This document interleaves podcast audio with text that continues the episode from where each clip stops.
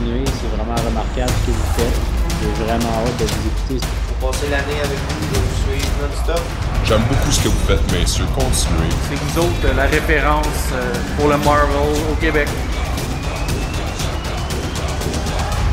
We are Groot. I am Iron Man. I could do this all day?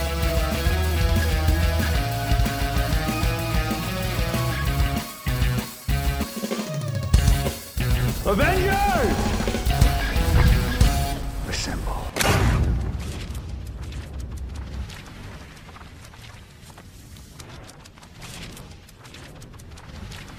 Bienvenue dans Jazz Marvel. Mon nom est Maxime Vezo.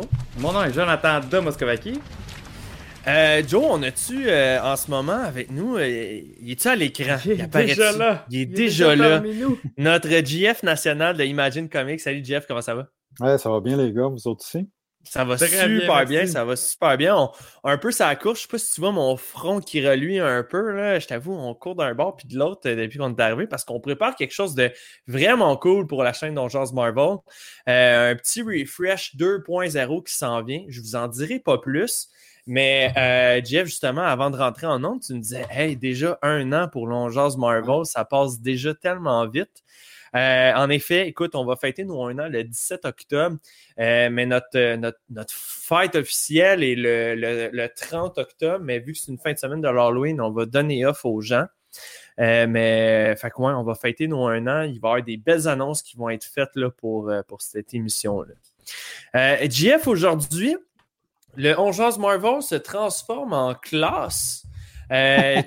toi, étant professeur justement au cégep de Saint-Jérôme, euh, tu es le mieux placé de nous pour faire des cours magistrales. Fait qu'aujourd'hui, comme vous voyez dans le gros background que j'ai derrière moi, j'espère que c'est assez, assez grand pour vous, là, euh, on va parler de Marvel.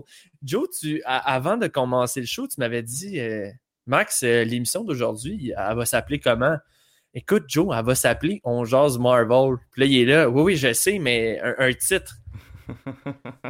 C'est ce qu'on va jaser aujourd'hui. On va jaser de toute l'histoire de Marvel. C'est pour ça que JF euh, a fait la grande honneur de pouvoir être là. Euh, JF, écoute, je sais qu'en ce moment, tu mets une croix sur ta game de hockey que tu avais ce soir. Oui, Euh, je le fait fais que- avec, euh, avec grand plaisir. Wow, oui, ben, oui, en effet. Fait que, on, on a comme fait un, un deal que les, les, les premiers lundis de chaque mois, tu allais être euh, parmi nous euh, sur le podcast. Fait que c'est c'est extrêmement gentil de ta part. Merci beaucoup. Très plaisir. Merci de me recevoir. Ben écoute, euh, avec tous les sujets que tu nous as envoyés par message texte, je me suis dit, je, je peux pas passer à côté de, de ce savoir-là, de l'expérience, puis euh, je me suis dit, faut le mettre à contribution.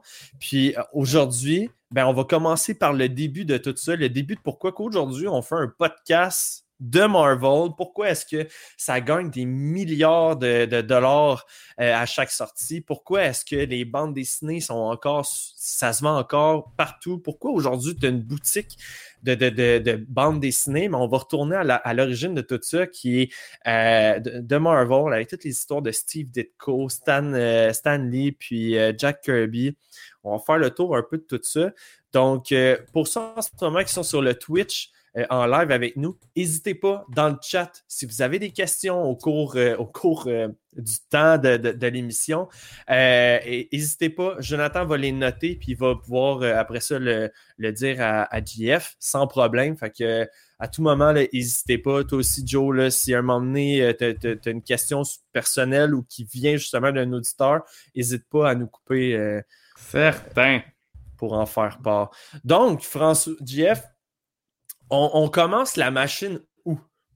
Ben, en fait, tu disais un cours magistral, tout ça. Moi, je- c'est sûr que euh, le, le- ouais, j'ai l'habitude d'en- d'enseigner. J'ai toujours rêvé de donner des cours sur les comics. Mais bon, euh, Mais voilà. jamais donné, tu sais, fait que, puis là, mais, mais tu sais, c'est pas, c'est pas tant un cours, mais euh, tu sais, on jase, on jase. là, On jase. sais. Oh, ouais. Ça, exactement. Puis, puis tu sais, c'est, c'est. Puis moi, ma, ma prémisse un peu, tu sais, c'est parce que quand on pense à Marvel, quand, en général, il y a toujours le nom de Stan Lee qui est associé.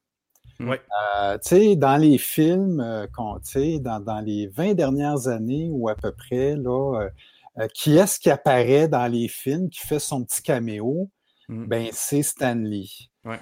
Pendant des, des dizaines et des dizaines d'années, quand tu ouvrais un comic Marvel, sur la première page, euh, il y avait tout le temps en haut de la page un petit descriptif là, du personnage, puis c'était toujours écrit Stanley Presents. Ouais. Ouais. OK? C'était c'est- tout le temps des- Stanley. Fait Encore aujourd'hui aussi, des fois, ça. Ah, ça dit euh, Stanley ouais, Presents, moins-? Ouais, moins aujourd'hui, mais euh, non, c'est c'est plus vraiment présent aujourd'hui, mais ça, ça a été là pendant, là, Pendant euh, un bout, là, ouais. un méchant bout pendant une partie des années 60, 70, 80, 90. Mm. Même au début des années 2000, c'était encore présent dans les comics. Fait que Ouais. Stanley est associé de façon irrémédiable à, à Marvel, puis euh, il est associé à la fois à, à- ben, en fait, il est associé à toute la création de ces personnages-là. Fait que, tu sais, à entendre des gens, on pourrait dire que s'il n'y avait pas eu Stanley, il n'y aurait pas eu rien. de Marvel, il n'y aurait, il y aurait rien eu. Après Dieu, il n'y avait que Stanley. Puis, fait que, tu sais, ça m'a- tu sais, ça, ça, ça, ça m'amenait à poser la question suivante. Est-ce que Stanley était vraiment le génie que tout le monde croit ou que bien des gens croient? Parce que je ne veux pas généraliser. Mhm. Puis, euh, la question n'est pas si simple que ça à répondre. sais. Euh, en fait, la réponse la plus simple, ça serait oui et non. Euh, pour un paquet de raisons. C'est sûr que, que Stanley, à l'origine, euh, sa force, c'est qu'il y avait un paquet d'idées. Mais tu sais, comme dans, comme dans n'importe quel processus créatif, si je m'assois avec quelqu'un pour créer une bande dessinée, j'ai des idées, je les envoie à l'autre personne, l'autre personne me renvoie ses idées, puis là, on commence un processus créatif. Puis on commence à construire la bande dessinée. Ben, c'était ça dans les années 60 avec, euh, avec Marvel. Fait que Stanley, il était, il travaillait, sais, est-ce que euh, Stanley était le génie que tout le monde croit? Oui, mais Jack Kirby aussi, Mhm. puis Steve Ditko aussi. hein. C'était, comme une espèce de gigantesque travail d'équipe. Mais Mhm. qu'est-ce qui a fait en sorte que le focus a été sur Stanley? Ben, il y a plusieurs raisons à ça. Une des raisons, c'est que c'est vrai que Stanley, il écrivait quasiment toutes les séries. Pendant un certain temps dans les années 60, est-ce qu'il écrivait toutes les séries? Je vais mettre des guillemets. On lui attribuait la scénarisation de presque la totalité des séries pendant un certain temps. Pourquoi? Parce qu'il était si brillant que ça? Ben oui, il avait des bonnes idées, mais c'est surtout parce que Marvel n'avait pas les moyens d'engager plein de scénaristes.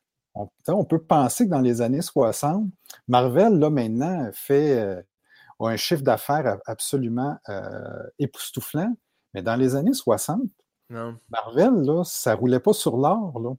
Cette semaine, justement, vu que je savais que tu allais venir, j'ai écouté euh, une entrevue avec Chris Claremont. Euh, C'est lui qui avait écrit pour les X-Men. Puis euh, justement, il posait la question c'était comment Marvel dans le temps? Il dit écoute, il dit, euh, il dit on avait les bureaux, là, mais il dit il y avait peut-être 12 personnes qui travaillaient dans les bureaux en tout. Il dit c'est pas Ouais, comme aujourd'hui où est-ce que tout le monde a ses affaires de son bar, puis il y en a en Californie, il y en a à New York, puis non, non, il dit on était 12 dans un bureau, c'était bien, c'était ça, là. Ben, c'était ça. Fait que dans les années 60, ben, c'est ça. Marvel était, roulait pas sur l'art, fait qu'il pouvait pas engager euh, quelqu'un pour écrire euh, Fantastic Four, quelqu'un pour écrire Spider-Man, quelqu'un pour écrire Hulk, quelqu'un pour écrire Thor, Avengers, Daredevil, X-Men. Il pouvait pas. Fait que, ben, c'était quoi? C'était essentiellement la même personne là, qui, euh, qui, qui faisait ça. Puis l'autre chose aussi, tu sais, puis ça, il y a plusieurs euh, bouquins ou plusieurs documentations là-dessus. Euh, quelque chose qui a, qui a à la fois aidé la réputation de Stanley, mais qui a en même temps jeté un peu de, la poudre aux yeux. Puis sans rien enlever à Stanley, là, je veux faire attention. Stanley avait tendance bien souvent à s'attribuer euh, tous les mérites. C'était dans, dans tu sais, il y avait, il y avait cette espèce de, de- de- d'attitude-là, bon enfant, euh, passionné dans les entrevues, puis euh, fait que, je- en tout cas, l'histoire retient que ça, ça pouvait taper ses nerfs des gens comme Jack Kirby, Steve, Di- Steve Ditko, euh, D'ailleurs, la Il dernière. aimait ça avoir le spotlight sur lui. Ben, il- il- oui, tu sais, puis bon, il était quand même le rédacteur en chef là, de Marvel. Ouais, ouais. Quand même un spotlight qui venait avec le. Ben, C'était le gars euh, PR. Peut-être que les Oui, autres c'est étaient ça, le étaient gars vertis, puis- Steve Parce que- Ditko, Steve Ditko qui dessinait et qui est maintenant euh, considéré comme le co-créateur de Spider-Man. Ouais. Euh, mais ça n'a pas été toujours le cas. Pendant des dizaines d'années, le seul et unique créateur de Spider-Man, c'était Stan Lee. Mhm. Ça fait pas tellement longtemps là, qu'on dit que c'est une co-création de Stan Lee et Steve Ditko. Ok. Mhm. OK? Mais Steve Ditko, c'était pas euh, monsieur euh, PR. C'était pas quelqu'un qui. Mm. Euh, fait que mais Stanley, lui, il avait ça. Fait que c'est sûr qu'il prenait de la place, puis c'est sûr qu'il a, il a été associé euh, de par son style, puis pour un, Mhm. un paquet d'autres raisons. Mais c'était pas quelqu'un avec qui euh, tout le monde s'entendait si bien que ça, malheureusement, comme. Ben, comme dans n'importe quelle relation de travail, on est Mm. dans un bureau, non, on s'entend pas. euh, mais semble-t-il que la dernière année avant que Steve Ditko quitte Spider-Man, lui et Stan Lee ne se parlaient pratiquement pas. OK. OK? Ils, ils se parlaient grosso modo, mais Steve Ditko. Professionnel, tu sais. Oui, puis Steve Ditko, c'était pas mal lui qui montait les, les planches et tout ça. Il envoyait ça par la poste. Puis Stanley, il recevait ça, puis il mettait les dialogues. Puis euh, la dernière année, semble-t-il, là, c'était pas. euh, ça se parlait quasiment pas, là, ces deux-là. là. Et, et Jack Kirby, dans cette histoire-là, comme, sais, là, on parle beaucoup Steve Ditko, Stanley, puis Jack Kirby, il a joué quel rôle avec ces deux hommes-là? Ben, en fait, c'est surtout, euh, c'est surtout avec Stanley, ils avaient vraiment euh, un processus créatif ensemble. Euh, puis qu'on on l'a beaucoup vu dans Fantastic Four parce qu'ils ont quand même écrit ensemble, ils ont quand même fait plus de 100 numéros de Fantastic Four, qui à l'époque, ça, ça a pris du temps avant que ça soit battu, ce record-là, Mhm. euh, de plus d'une centaine de numéros avec la même équipe créative. Euh, D'ailleurs, si je me trompe pas, c'est Bendis puis Mark Bagley qui ont battu ce record-là la Avec Ultimate. avec Ultimate Ah, ouais. Spider-Man. Ouais. Euh, fait que Ça ça a pris toutes ces années-là avant Mhm. que. euh, mais euh, ce qui- ce qu'il y a, euh, c'était encore là, euh, ça devenait une co-création. Parce que c'est sûr que quand on ouvrait un comic de Fantastic Four, ce qui était écrit, c'est que les textes, c'était Stan Lee et euh, les dessins, c'était de Jack Kirby. Alors que dans les faits, ça aurait pu être euh, histoire créée par Stan Lee et Jack Kirby. Mm, ok. Les paroles, ça vient de Stan Lee, puis les dessins, ça vient de Jack Kirby. Ça, ça aurait été, euh, euh, maintenant avec le recul, puis historiquement, ça aurait été plus juste de dire ça comme ça. Ok. Et ça, cette façon de travailler-là, ça a donné lieu à ce qu'on a appelé à l'époque la méthode Marvel. Oui, Hmm. ça, je l'ai entendu souvent parler, ça. La méthode Marvel, parce que le- le- la méthode classique de faire une bande dessinée, mettons que je suis scénariste, je ne connais rien en dessin, je suis scénariste de bande dessinée. Ben, la méthode classique, c'est que là, je vais, je vais écrire la scénarisation de la BD. Je vais dire page 1, euh, case numéro 1, on voit nos héros, euh, on voit euh, Tommy et Jane prendre un café dans leur salon. Tommy dit telle affaire, Jane répond telle affaire. Fait que là, j'écris dialogue. Mhm. Case 2, gros plan sur la tasse de café qui tombe sur le, le tapis du salon. Case 3, Jane crie mon tapis. Case 4, la scénarisation classique se fait comme ça. Puis là, le scénariste remet ça au dessinateur, puis là, lui, il suit les cases et tout ça. Mais dans les années 60, puis ça, c'était assez la façon de faire, là. Mais pour un paquet de raisons, entre autres parce qu'il y avait un paquet de séries, euh, c'est pas vrai que euh, je pense que Stanley avait le temps de faire se, se décortiquer toutes ces affaires-là sur toutes Ouais, les ouais. séries. La méthode Marvel, c'était ni plus ni moins, puis ça, je pense ça a beaucoup été développé avec Jack Kirby. Les deux se jasaient de l'histoire, grosso modo. Qu'est-ce que tu en penses, telle affaire? Puis là, Jack répondait, ben oui, mais là, comment tu règles telle chose, tout ça? Fait que, tu sais, c'est un peu comme il jasait. Écoute, l'histoire, elle va commencer que Tom, Tommy et Jane là, sont dans leur salon, ils prennent un café ou, peu importe ce qu'ils vont prendre, tu décideras. Euh, puis là, après ça, il y a un gros monstre qui va rentrer dans le salon. Euh, par quelle fenêtre tu, décideras ça? Puis, là, là, après ça, euh, ils, vont se sauver. Puis là, l'histoire va finir comme ça. Puis là, ils s'entendaient sur une trame narrative globale. Mhm. Jack Kirby, là, il partait avec ça, puis lui, il laissait aller son imagination. Ouais. Et il te faisait des planches absolument euh, époustouflantes pour l'époque, parce qu'il a marqué son époque. Là. C'est- Mhm. Puis là, il renvoyait ça à Stanley. Fait que là, Stanley, il y avait des planches avec des dessins, avec aucun texte, avec rien. Et c'est là que Stanley écrivait les dialogues. Fait que lui, dans le fond, il partait de ce que Jack Kirby avait dessiné. Il se laissait inspirer par ça. Puis il mettait les dialogues, puis les affaires, puis dans le fond, il embellissait le, travail du scénariste. Qu'il faisait ça avec Steve Ditko sur Spider-Man. De plus, plus ça allait, plus c'était comme ça. Je sais aussi qu'aujourd'hui, Donny Cates puis Ryan Stigman fonctionnent de la même manière. Euh, justement, pendant une des entrevues, c'est ça qu'il disait. Il dit, il dit, moi puis Ryan, il dit, on, on partageait le même cerveau. Il dit, je savais que j'étais capable d'y donner une idée, puis il pouvait la modifier à sa guise, puis quand il m'apportait, il dit, je savais que ça allait déjà être parfait. Il dit, c'était c'était la manière Marvel qu'on fonctionnait, puis c'était ça, il dit. Pour résumer ce que tu viens de dire, Oui. c'est juste, je pitchais un scénario, euh, puis lui, il s'occupait genre des arts. Je- Il me ramenait ça, je faisais les, euh, les textes, puis. C'était c'était exactement comme ça. C'est ça. Puis c'est pas tout le monde qui travaille comme ça, Non. évidemment, parce que la méthode Marvel, ça convient pas à tout le monde. Puis, tu sais, pour la méthode Marvel, ça prend vraiment, comme tu décris, euh, une, La chimie. une, une chimie. Je pense que Stanley et Jack Kirby avaient cette chimie-là, mais plus ça allait, plus cette chimie-là s'est perdue pour, euh, pour différentes raisons. Puis ça fait en Mhm. sorte que, ben, euh, au tournant des années 70, à un moment donné, Jack Kirby a décidé de, de- de quitter euh, Marvel. C'était quand? C'était quoi leur dernière collaboration ont fait? Leur dernière collaboration, c'était Fantastic Four euh, 100, 106 Ok. ou euh, quelque chose comme ça. Je n'ai pas le, la- le, le- le numéro exact, mais c'était vraiment là. alors que, évidemment, Fantastic Four, ils ont fait ça ensemble. euh, euh, Avengers, euh, Kirby a dessiné les premiers, euh, il a dessiné les premiers Hulk, euh, Mm. Thor, il était impliqué là-dedans. Jack Kirby était.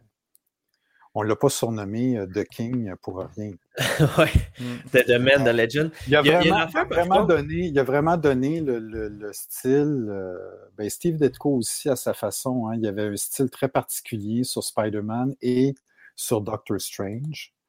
Euh, Mais c'est ça. Ils ont vraiment été les premiers. euh, Mais on, on se voilera pas la face JF dans le sens que, tu sais, il y en a qui disent, ouais, mais Jack Kirby, c'est comme tout, tout donner le mérite puis tout ça. Mais d'un autre côté, nous aussi, là, quand on parle de Stan- Stanley, tu veux dire? euh, ouais, j'ai dit. Tu as dit Jack Kirby. Ok, non, je voulais dire Stanley. Ouais. Euh, mais tu sais, quand on parle de livres, exemple, le livre de Venom, on parle tout le temps de Donny Cates. On parle jamais de Ryan Stegman en tant que tel. On nomme tout le temps le. euh, tu sais, Jonathan Hickman a créé les nouveaux X-Men. C'est tout le temps l'auteur qui est à la. qui est sur le front. Oui. Toujours. Fait que, tu sais, c'est- Comme c'est normal, normal que Stanley ait été le. le gars qui est en avant, tu sais. Oui, tout à fait. Fait que, tu sais, il y a un bout, tu sais, que tu as tout à fait raison, euh, parce que ça venait avec son rôle, puis il était quand même, il a, il a quand même été le maître d'œuvre, puis c'est lui qui... Puis tu sais, Stanley, le- Marvel, tu sais, on, on- on associe à la création de Marvel aux années 60, Mm. mais Marvel existait avant, c'est juste que c'était un nom différent. Tu sais, dans les, dans les années Ouais. 40, c'était Timely Comics Ouais. dans les années 50, puis euh, c'était Magazine Management, mais Stanley travaillait pour la boîte déjà avant les années 60. Puis Stanley était souvent euh, le- le- l'espèce de, de, type sur le bateau là, qui était là malgré contre vent et marée. Ouais. Dans les années 50, quand ça allait mal pour les comics, là, Stanley, euh, euh, il fallait qu'il euh, tu sais, il embauchait des gens, puis il fallait qu'il licencie des gens. Ouais. Puis à un moment donné, Mhm. il était tout seul pour, euh, pour faire les trucs qu'il avait à faire, pour écrire les westerns ou bon, peu importe. Euh, fait que, fait que, tu sais, c'est sûr qu'il y a tout le temps eu. euh, Il y en aurait beaucoup qui auraient lâché puis qui n'auraient pas été Ben, capables. Lui, euh, Ben, ben, tout à fait. Puis d'ailleurs, petite anecdote, le- le- la légende veut que euh, au moment d'écrire Fantastic Four, parce que dans le fond, c'est Fantastic Four numéro un qui a lancé Marvel. Ouais. Dans ça, il ne se passait rien. Au moment d'écrire Fantastic Four, la légende veut que Stan Lee avait décidé de quitter Marvel. C'était fini. Ouais. Fait que là, là son boss, euh, lui a- parce que là, à ce moment-là, DC Comics venait de sortir la Justice League. Alors là, il y avait une équipe de super-héros, puis ça, puis, puis ça, dans les ventes, ça a été un gros succès. Hey, une équipe de super-héros qui réunit Batman, Superman, etc. Euh, là, euh, Marvel était en train de, de- de se faire avoir par la compétition. Mhm. Fait que là, le big boss de Stanley, il a dit là, trouve-moi une histoire pour compétitionner avec Justice League.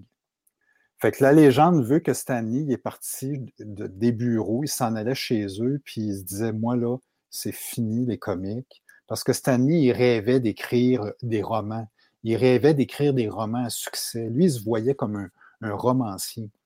Fait qu'il rêvait d'écrire des trucs à succès, puis là, il voyait bien que d'un comic, il ne se passerait rien. Puis la légende, toujours, ben, en fait, la légende, c'est Stanley qui a raconté ça, j'imagine. Il est arrivé chez eux avec. euh, et, et son épouse lui a dit Ben, Stan, pour une fois, là, Écris donc ce que tu veux. vu que tu t'en vas, là, Ouais. ben, écris donc ce que, Ouais. ce que toi, t'aimerais lire comme, comme comic book. Mhm.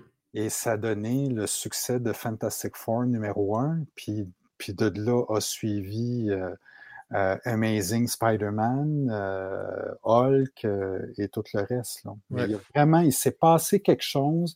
Le premier Fantastic Four en- à l'été 1961, il s'est passé quelque chose là. Puis Stan Lee, en collaboration avec probablement Jack Kirby, parce qu'on ne sait pas trop qui venait de, de, de, de, de qui, les, les idées ou quoi que ce soit. Mais bon, Stanley avait a eu son mot à dire là-dedans. Là. C'est pas. euh, faut quand même lui donner ça. Là. Mhm. Mais ça a été quoi ses idées? Ça a été quoi sa vision? Ça a été quoi le bout de Jack Kirby?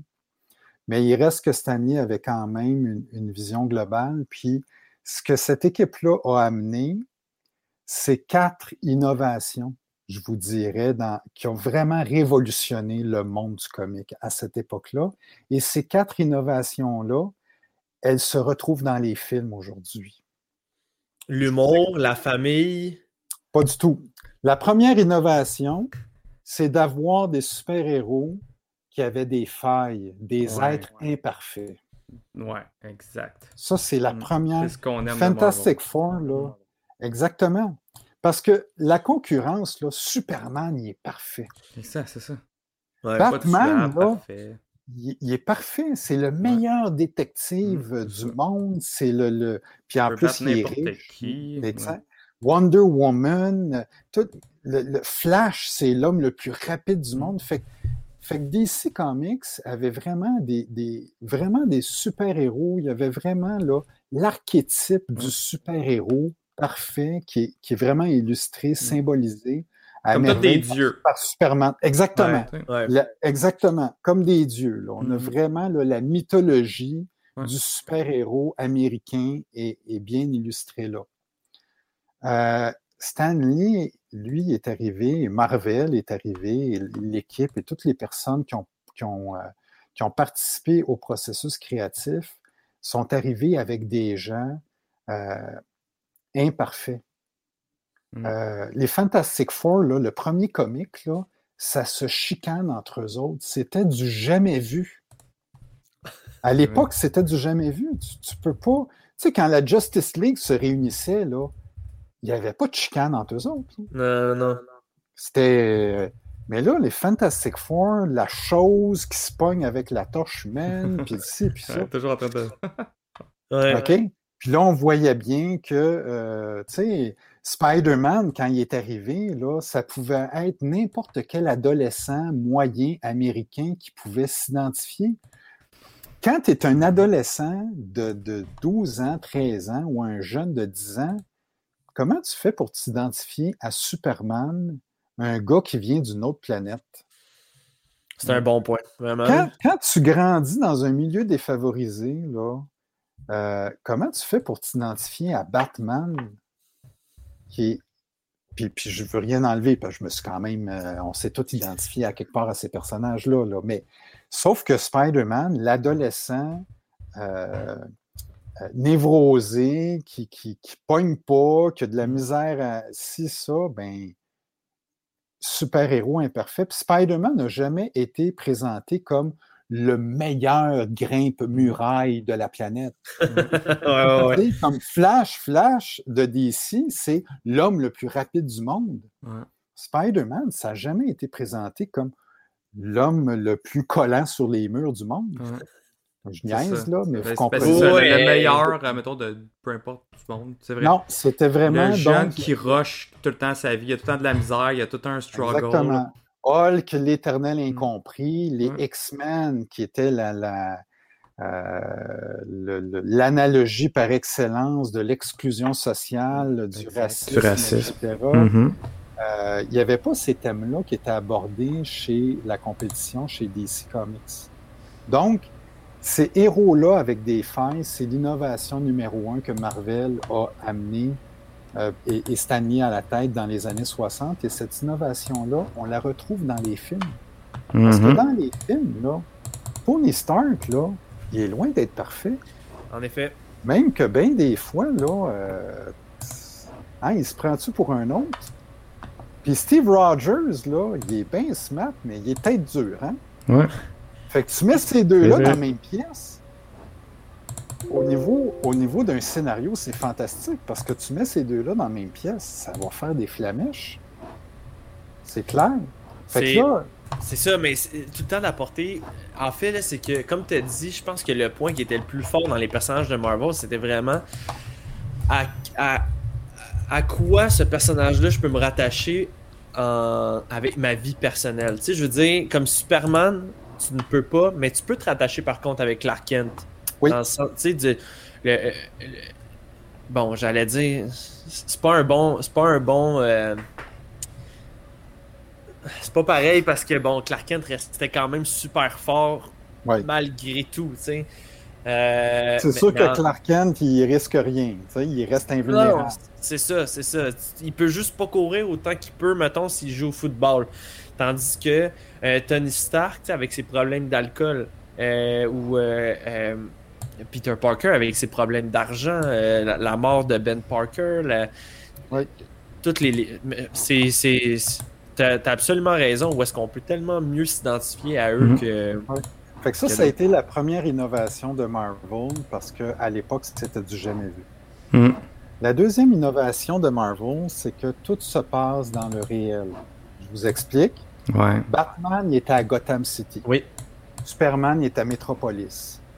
Euh, Green Lantern, il est à Coast City. Toutes des villes que tu... Ouais. Flash est à Marvel, Star City. ouais. Marvel, ça se passait à New York. Ouais. Ça se passait à Brooklyn. Ça, tu voyais la Statue de la Liberté. Tu voyais le pont. tu- Le jeune New-Yorkais qui ouvrait un comic Marvel, il voyait son quartier dans le Oui. comic. Mhm. Et ça aussi, c'était une innovation. C'était les, Stanley et compagnie ont dit ça va se passer à New York. Ou- Puis encore ou si Ça ne aujourd'hui- se passe pas à New York. Si ça se passe à Washington, mais, mais C'est dans notre monde. Puis aujourd'hui, passe dans notre monde. C'est encore de quoi qui est euh, justement quand que Spider-Man sur PlayStation était sorti, euh, le PlayStation 4, euh, il y avait un des animateurs d'un podcast que j'écoutais, il dit Je peux me promener avec Spider-Man dans un jeu vidéo dans ma rue. Ouais, c'est malade, ça. ça c'est- fou, là. Il dit Je peux m'arrêter à ma fenêtre à moi, puis c'est là que j'habite. C'est chiant. Là, c'est là que je travaille, c'est là que je vais faire Oui. euh, mes Oui. commissions. Tu sais, c'est juste ça, c'est fou, là. Puis Oui. moi, je me rappelle quand je- quand j'étais petit, puis qu'évidemment, j'achetais des comics, les rares fois là, qu'il y avait des personnages de Marvel qui venaient faire un petit tour dans une histoire de comics, qui venaient faire un petit tour à Montréal. Ouais. Moi, là, Oui, Ouais, ouais, ouais. ça arrive. qui était montréalais, là, je tripais solide. Hey, là. mais ça- Moi, je À chaque fois que ça l'arrive, là, là, je suis excité. Je suis comme Ah! Québec, Montréal, là! Ben, moi, je me rappelle là, quand, tu sais, une histoire de Spider-Man, que ça se passait, euh, je ne l'ai pas lu à ce moment-là, je l'ai lu par après, mais ça se passait à Montréal, Mhm. puis dans le temps de l'expo. euh, puis là, je, puis là, évidemment, euh, bon, on va se le dire, là, les dessinateurs avaient, avaient mal fait leur recherche, là, euh, à un moment donné, je pense qu'il y a une histoire de Spider-Man, puis euh, c'est comme si les chutes Niagara étaient sa rive sud, là. OK. OK? Là, euh, bon, euh, pense qu'ils ont mal. Tu sais, aujourd'hui, il faudrait qu'ils. À l'époque, ils ne faisaient pas très bien leur recherche, là, mais Mm. c'était quand même sympathique là, de dire Ben oui. Hey, ça se passe à Montréal, etc. Mais le New-Yorkais, lui, il voyait ça tout le temps. Fait, fait que ça, ça a été la deuxième innovation de Marvel, Mm. de, de camper leurs personnages et leurs histoires dans le même univers que les lecteurs et lectrices à l'époque. La troisième innovation, c'est que tout cet univers-là était interrelié. Mhm. Fait que là, par exemple, tu voyais Spider-Man se balader au-dessus de Central Park en plein été, puis là, il y avait un gros tas de neige en, qu'il voyait, tu sais, en plein été, un, un gros tas de neige à Central Park. Et là, il y avait une note éditoriale qui disait, que, je dis n'importe quoi, là, mais c'est juste pour illustrer. Il y avait une note éditoriale qui disait Vous voulez savoir ce que cette neige-là fait en plein été à Central Park? Allez lire Thor 129. Puis ça, il n'y avait pas ça chez DC? Il n'y avait pas ça chez Ah, DC. non, y ce qui se ça. passait chez Gotham, ça restait chez Gotham. Ce qui se passait à Metropolis, ça- parce que tout était des villes séparées. Alors que là, ben, il y avait vraiment une interconnexion euh, des, des différents univers. Fait que des fois, il se pouvait se passer quelque chose dans l'univers de Thor, puis on en voyait des répercussions euh, dans le comic de Fantastic Four dans le même mois, ou dans le comic de Spider-Man dans le même mois. Euh, tout ça était interrelié. OK. D'ailleurs, et, et, et voilà, c'est une autre des innovations que- qui a été amenée dans les films. Oui. Ben, que- exactement, ben oui, big time aussi. Un gros merci pour vos follow, Fred et Jixi TV. Merci, guys. Yes, merci. Fait que, euh, fait que dans les films, et ça, c'est la recette Marvel qui a été transposée dans les films, et avec un grand succès, parce que ce que euh, les studios Marvel ont fait dans- au cinéma, euh, c'est du jamais vu, là. D'avoir vraiment un film qui introduit un autre, puis les univers interreliés, etc. Ils ont fait au cinéma ce qu'ils font dans les comics depuis le début des années 60, carrément. Mhm. Mais ça, ça En vient fait, de- ils ont réinventé un, un cinéma qu'aujourd'hui, beaucoup de personnes se plaignent parce que sont pas à la hauteur des Avengers, sont pas à la hauteur de Marvel. Ah ouais, mais ton projet, j'aurais aimé ça que ça soit comme Marvel, tout étant connecté ensemble. Puis Ouais. il y a des studios, des fois, qui essaient d'en faire comme ça. Puis c'est pas tout le temps pareil, tu sais, mais c'est c'est parce qu'on on dirait que la nouvelle saveur du jour, c'est ça. Le- C'est ça, oui. Ça a du bon puis du moins bon, tu sais, parce qu'il ne faudrait pas que tout ressemble à Marvel. Non, non. Euh, tu sais, le prochain Dune là, de Denis Villeneuve, j'espère qu'il ne ressemblera pas à un film de Marvel. Ben, il y a déjà Drax dedans, c'est un bon début. Oui, c'est ça. Moon Mais il y a Aquaman aussi. Aquaman, Oui, c'est vrai. euh, Thanos. Mais, euh, Ouais. oui, ils sont tous là. Sont tous finalement. là. Mais faut qu'il ait- faut, faut qu'il y ait de la place pour ce genre de film-là, comme bien d'autres films. Mais en même temps, c'est sûr que c'est une recette qui a, rapporté énormément d'argent. Mais en fait, ils ont transposé au cinéma euh, les innovations qui ont, euh, qui ont été amenées dans les comic books à partir des années 60. Puis même à partir de là, JF, ça n'a pas tout le temps été rose-rose, dans le sens, même s'il y a eu de l'innovation puis tout ça, que les Fantastic Four ont marché, le Spider-Man a fonctionné, il a, il est quand même arrivé un moment dans l'histoire de Marvel où est-ce que ça a pris pas une débarque, mais c'était borderline de la faillite. Là. Ben, en fait, il y a eu deux moments euh, comme ça. Euh, il y a eu les, les années 70 ont été difficiles euh, chez Marvel. Il y a eu des difficultés financières là, puis les années euh, 90. Mais les années 60, c'était déjà difficile. OK. OK? Ben, sûrement parce que s'il allait virer Stanley. euh, Ben, Stanley, lui, il allait, il allait quitter, puis, euh, ben bon, finalement, il est resté, là, évidemment. Mm. Mais il n'y avait pas grand monde qui travaillait sur les comics. hein. Puis d'ailleurs, ça, c'est une quatrième innovation que Stanley a amenée. Euh, ça, je pense que c'est vraiment lui qui l'a amené. Euh, c'est ce qu'on appelle le, le, bullpen, l'équipe de rédaction. Euh, il créait cette espèce de proximité-là avec les lecteurs. Il interpellait les lecteurs sur les couvertures. Tu ouvrais la page, puis il interpellait les lecteurs juste dans la façon, dans le ton. Euh, on n'avait pas de comique à l'époque qui s'adressait aux lecteurs. Superman ne s'adressait pas aux lecteurs. Le scénariste de Superman ou Batman, il ne s'adressait pas il comptait son histoire. Mais Stanley et, et compagnie avaient une façon de dire au lecteur, hey, dans cette histoire-là, là, assis-toi comme faux, parce que dans cette histoire-là, tourne la page, tu vas en avoir pour ton 12 cents. Wow, ok. C'était comme Il un hype. Oui, ouais, il y avait il vraiment quelque chose. Puis là, il, il- il- il gérait ça comme s'ils étaient une salle de rédaction d'une Mhm. trentaine de personnes. Alors que la salle de rédaction de Marvel, au début, c'était Stanley, Jack Kirby, Don Heck, euh, Steve Ditko. Puis après ça, il y a eu d'autres artistes là, qui Ouais. sont. Mais Marvel, avait- Marvel était, et- avait tellement, était tellement pas euh, à, à la vogue, à, à la mode euh, à cette époque-là. Les, les comics, puis ça, je, je vous l'avais déjà dit dans une autre conversation, mais c'est pas tout le monde qui sait que dans les années 60, pourquoi, pourquoi Marvel était obligé de faire cohabiter deux super-héros dans le même comic? Ouais. Parce que c'était pas tous les, super-héros qui avaient leur comic, là. Euh, euh, Doctor Strange était obligé de- de- d'être en colocation euh, avec la torche humaine dans Strange Tales, puis après ça avec Nick Fury. Dans, dans Tales of Suspense, Captain America cohabitait avec Iron Man. fait que, euh, parce qu'à ce moment-là, vu que Marvel était considéré comme c'était DC Comics, la grosse compagnie, et la distribution, le distributeur principal des comics, appartenait à DC à l'époque. Alors, Marvel était distribué par leurs concurrents. Carrément. Ouais.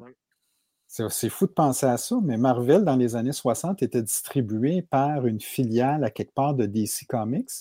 Et le, le- le contrat de distribution limitait le nombre de titres Marvel à.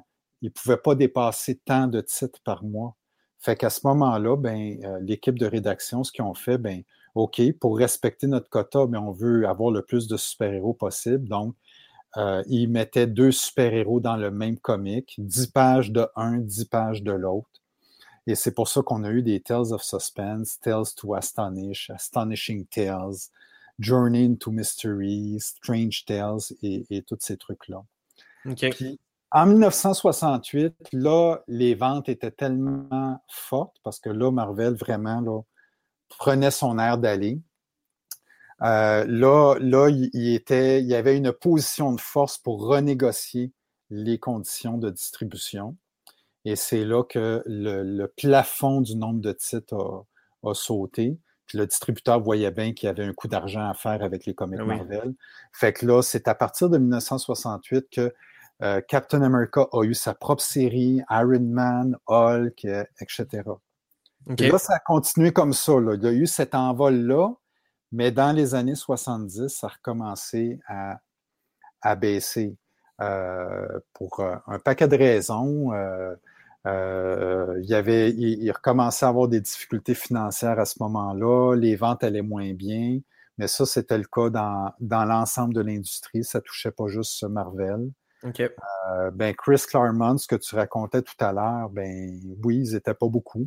Non, même euh, il y avait une anecdote qui disait, il dit, euh, j'ai envoyé mon, mon CV pour Marvel, puis c'est Stanley lui-même qui m'a dit, écoute kid, je peux pas te payer, j'ai, pas l'argent en ce moment pour te payer. Puis Chris Claremont, Claremont qui dit, j'ai pas besoin que tu me payes en ce moment, j'ai besoin de crédit pour mon école. Puis il a dit ben écoute, si c'est juste pour des crédits, il n'y a pas de problème, tu peux, tu peux venir. Fait que au début, Chris Carmen n'était même pas payé pour commencer qu'est-ce qu'il faisait. Il co-travaillait là avec, euh, avec euh, d'autres auteurs. Puis ben là, à un moment donné, il a, il a eu son propre contrat puis il a été engagé officiellement. Mais tu sais, c'est des petites histoires de même que tu te dis, tu sais. Ouais. On soupçonne pas ça. Mm. Non, Il a non, bien fait, il a bien fait d'y aller, puis pas juste de penser à l'argent à court terme. non, c'est ça, Ouais. c'est ça. Ouais, mais tu sais, c'est fait. une, c'est une belle histoire aujourd'hui qu'on Mm. peut raconter, mais tu sais, c'est- c'est pas rose-rose. Oui, tout à fait. Puis il faut dire aussi que plus les années avançaient, euh, autant Stanley était très présent dans les années 60 et tranquillement, pas vite, c'est même s'il était encore considéré comme le rédacteur en chef, là, c'était quelqu'un qui commençait tranquillement, pas vite à quitter le navire. Parce que Stanley avait beaucoup d'autres intérêts. Et un des intérêts de Stanley, c'était de percer à Hollywood. C'était que les super-héros. fa- Fait que Stanley, là, c'était vraiment, il rêvait de travailler à Hollywood. Il rêvait que c'est. Fait qu'à un moment donné, il mettait beaucoup d'énergie là-dessus. Il délaissait le. le- il, tu sais, il laissait les choses euh, entre les mains de d'autres personnes. euh, Mais il- c'est à cette époque-là qu'il commençait à faire l'animation aussi? Tu sais, il faisait. Ben, son L'animation, c'était dans la, la deuxième partie des, tu sais, en 66, 67, Ok. là, il a commencé à avoir ces trucs-là. Puis, euh, puis dans les années 70 aussi, il y a eu tout un essor de la télévision américaine. hein. Ouais. Les séries télévisées, c'était très populaire. Puis d'ailleurs, sorcière bien-aimée, tout ça. là. euh, C'est ça, puis c'est là aussi qu'on a vu euh, les premiers super-héros à la télé, euh, Wonder Woman. euh, Mhm. euh, puis là, ben, Stanley a commencé vraiment, il voulait mousser pour que les héros Marvel arrivent à, à TV ou au cinéma ou quoi que ce soit. Fait que ça Mhm. fait en sorte que Stanley, puis avec le départ de Jack Kirby euh, au tournant des années 70, ça donnait quand même un pas pire coup à l'équipe éditoriale Marvel. C'est qu'à un moment donné, là, c'était qui la relève? Stanley, il est quasiment plus là parce qu'il essaye, il, il- il est plus souvent qu'autrement à- en, en Californie à, à essayer de créer des contacts pour euh, Hollywood. Ouais. Euh, je vous résume ça là, parce que ça ne s'est pas fait. Ouais, ouais, ouais. Euh, Jack Kirby est plus là. Euh, c'est sûr qu'il y avait des scénaristes comme Jerry Conway, il y avait des dessinateurs comme euh, John euh, Bossima euh, qui, euh, Jim Steranko, qui, qui ont tous fait leur nom euh, tranquillement pas vite. Jim Starling est arrivé aussi là, euh, au début des années 70. Ou, euh, fait mais euh, il y a comme eu une espèce de vide. Momentané, puis en même temps, ben, la, télévision, etc., il y a comme eu comme un ralentissement du comic book en général. Et ça, ça touchait pas juste Marvel, ça touchait DC. Mais Marvel, euh, ça touchait quand même certains titres. X-Men, euh, au début des années 70, là, euh, ça fonctionnait plus. Même qu'à un moment donné, X-Men, le mensuel faisait des rééditions des vieilles histoires des années 60. Fait que le, il, pendant un certain temps, X-Men, dans les années 70, c'était des, des, rééditions de. Fait que tu achetais le comic euh, X-Men numéro euh, 78, là, je dis n'importe quoi, mais tu n'avais pas une nouvelle histoire, tu avais une vieille histoire euh, qui avait déjà été publiée auparavant. Okay. Daredevil était rendu publié à chaque deux mois. Fait que tu avais six histoires de Daredevil dans une année. Iron Man a été publié à chaque deux mois pendant un certain temps dans les années 70. Fait que c'est sûr que... au lieu de canceller la série, ils disaient bon ben on va mettre moins d'énergie là, puis. Euh... Ouais, c'est ouais, sûr que pour nous aujourd'hui, ça fait bon Dieu, ça a donc bien pas de sens parce que tu sais, quand il en a un par mois, c'est parce que c'est un event ou quoi, de quoi de même, tandis que des issues, t'en as un par semaine ou, ou quelque chose qui s'apparente à ça. Fait que, tu sais, d'entendre ça un ou deux mois, tu te fais, mon Dieu, voyons donc, ça n'a aucun sens, mais peut-être que dans le temps, c'était comme un petit peu plus normal. Oui, puis c'était une façon de, de, de, de maintenir. C'était ça où il arrêtait la série, il ne voulait pas arrêter la série euh, pour un paquet de raisons. Fait, vous voyez un peu qu'il y a eu ce ralentissement-là. Puis là, après ça, ben, il, a, il a recommencé à avoir euh, ce que j'appelle des. Euh, j'ai juste le terme anglais, là, des, des game changers, des, des, comics qui ont changé la donne un peu. Euh, c'est sûr que. Euh, je vais vous en montrer un qui a. Hein, quand on parle des vieux comics des années 60, où est-ce que on, on- le, le Doctor Strange était obligé d'être en colocation dans le même comic avec euh, la torche humaine. Avec Human Torch. Ouais, ça. Ben, ça, c'est un bon exemple. Exactement. Ça, c'est Ouais, un bon exemple, de, de la réalité. Ça, évidemment, c'est une, euh, c'est pas la copie originale. Ouais, c'est ça, je me dis. Oh! Ça, ça a été quelque chose qui a marqué les années 70. Ouais, puis ça, c'est écrit par euh, Chris Claremont. Non? Non, pas celle-là. Ah, pas celle-là. Non, ça, euh, c'est euh, à ce moment-là, le Giant Size X-Men, euh, c'est Len Wen qui avait écrit ça, si ma mémoire est bonne. Ok.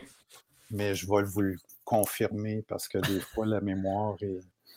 Non, Chris Claremont, ça a plus été dans les années Chris 80. Claremont, non, Chris, Clar- Chris, Claremont est arrivé pas longtemps après, mais euh, Len Wen est vraiment arrivé avec. euh, on, on fait une Le nouvelle équipe X-Men, une espèce de reboot. Ouais.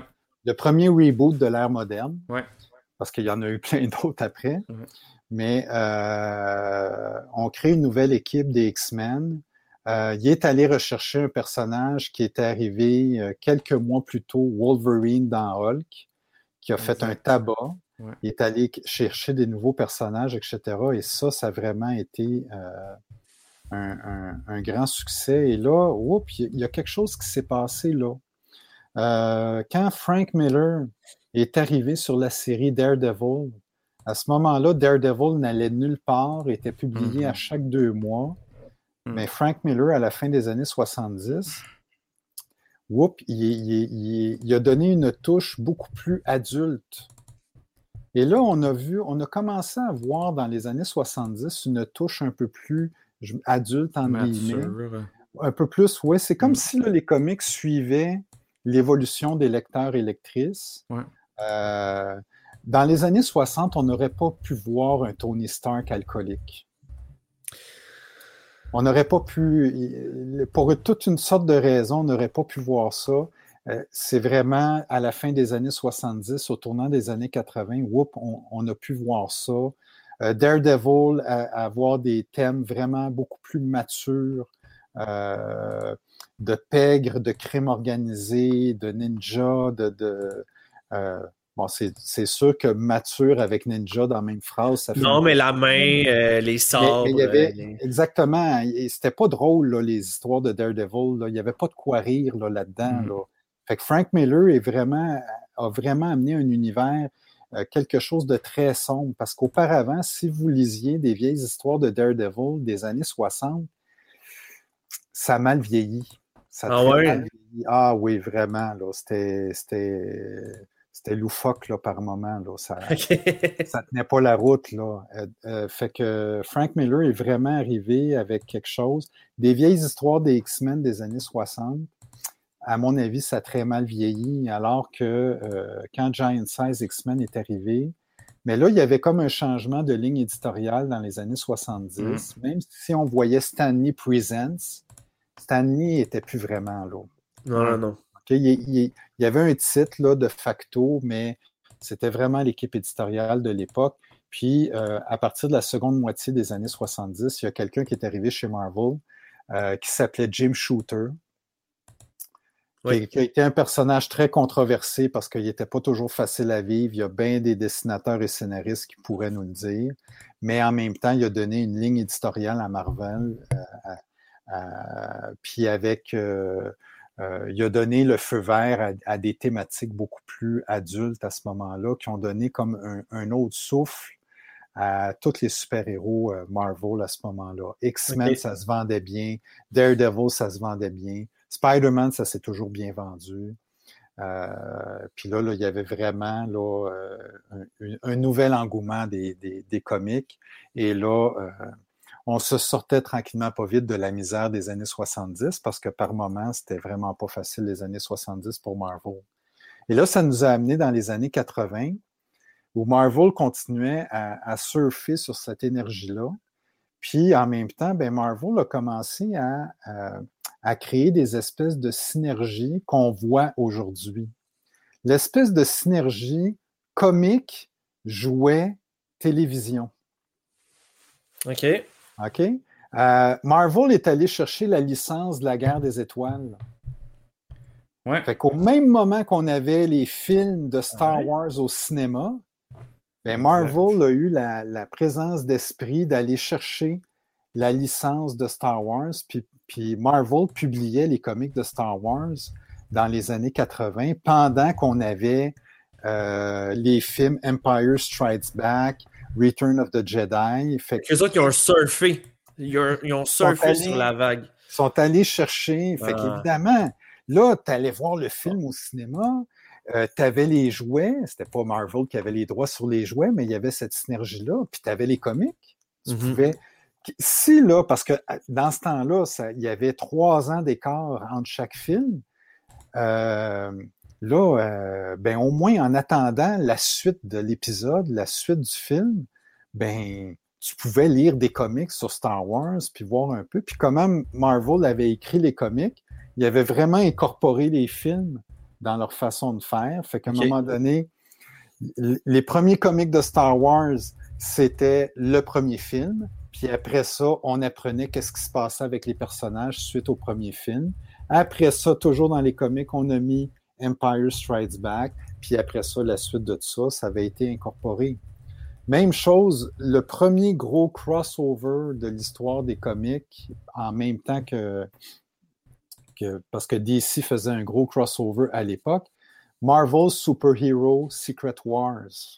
Ouais! Ça a Ouais. été le premier gros, gros, gros C'est crossover. premier puis les gros c'est événement. puis. C'est dans ce comic-là, Mhm. là-dedans, que euh, ce qui allait devenir plus tard Venom est Ouais. apparu pour la première fois. hein. En oui. Sur la 84. planète- Sur la planète du Beyonder, Spider-Man, Battle World. costume, Ben oui. tout magané, il voit une machine, puis là, il, il voit qu'il peut se fabriquer un costume, puis sans le savoir, ben, il ne sait pas qu'il vient de se, se choper un symbiote. euh, mais bon. Mais l'origine de cette histoire-là, c'était un contrat, c'était pour vendre des jouets. Ouais. C'était d'abord et avant tout un contrat de jouets qui a euh, amené. euh, fait que le but, c'était de faire un comic qui va permettre de vendre des jouets. Marvel est allé chercher la licence de G.I. Joe. Il y avait des jouets, il y avait une série TV de G.I. Joe. Même chose avec Transformers. Transformer. Ouais, Mhm. ben, tout, tout, tout marchait comme ça, les, les Tortues Ninja, tu sais. C'était ça, ça se base, c'était une télésérie qui était basée sur des comment on va vendre ces jouets-là. C'est ça. Fait que là, puis, puis parallèlement à ça, ben, euh, puis là, j'ai sauté une étape, mais à la fin des années 70, ben, Stanley a, a- a réussi partiellement son pari parce que là, on a vu Hulk à la télévision. Mhm. Oui. Le, le tribunal, euh, c'était quoi? C'est C'était le. ben, c'était toute la série télévisée qui a duré quelques saisons, là, l'incroyable Hulk, en- Ouais.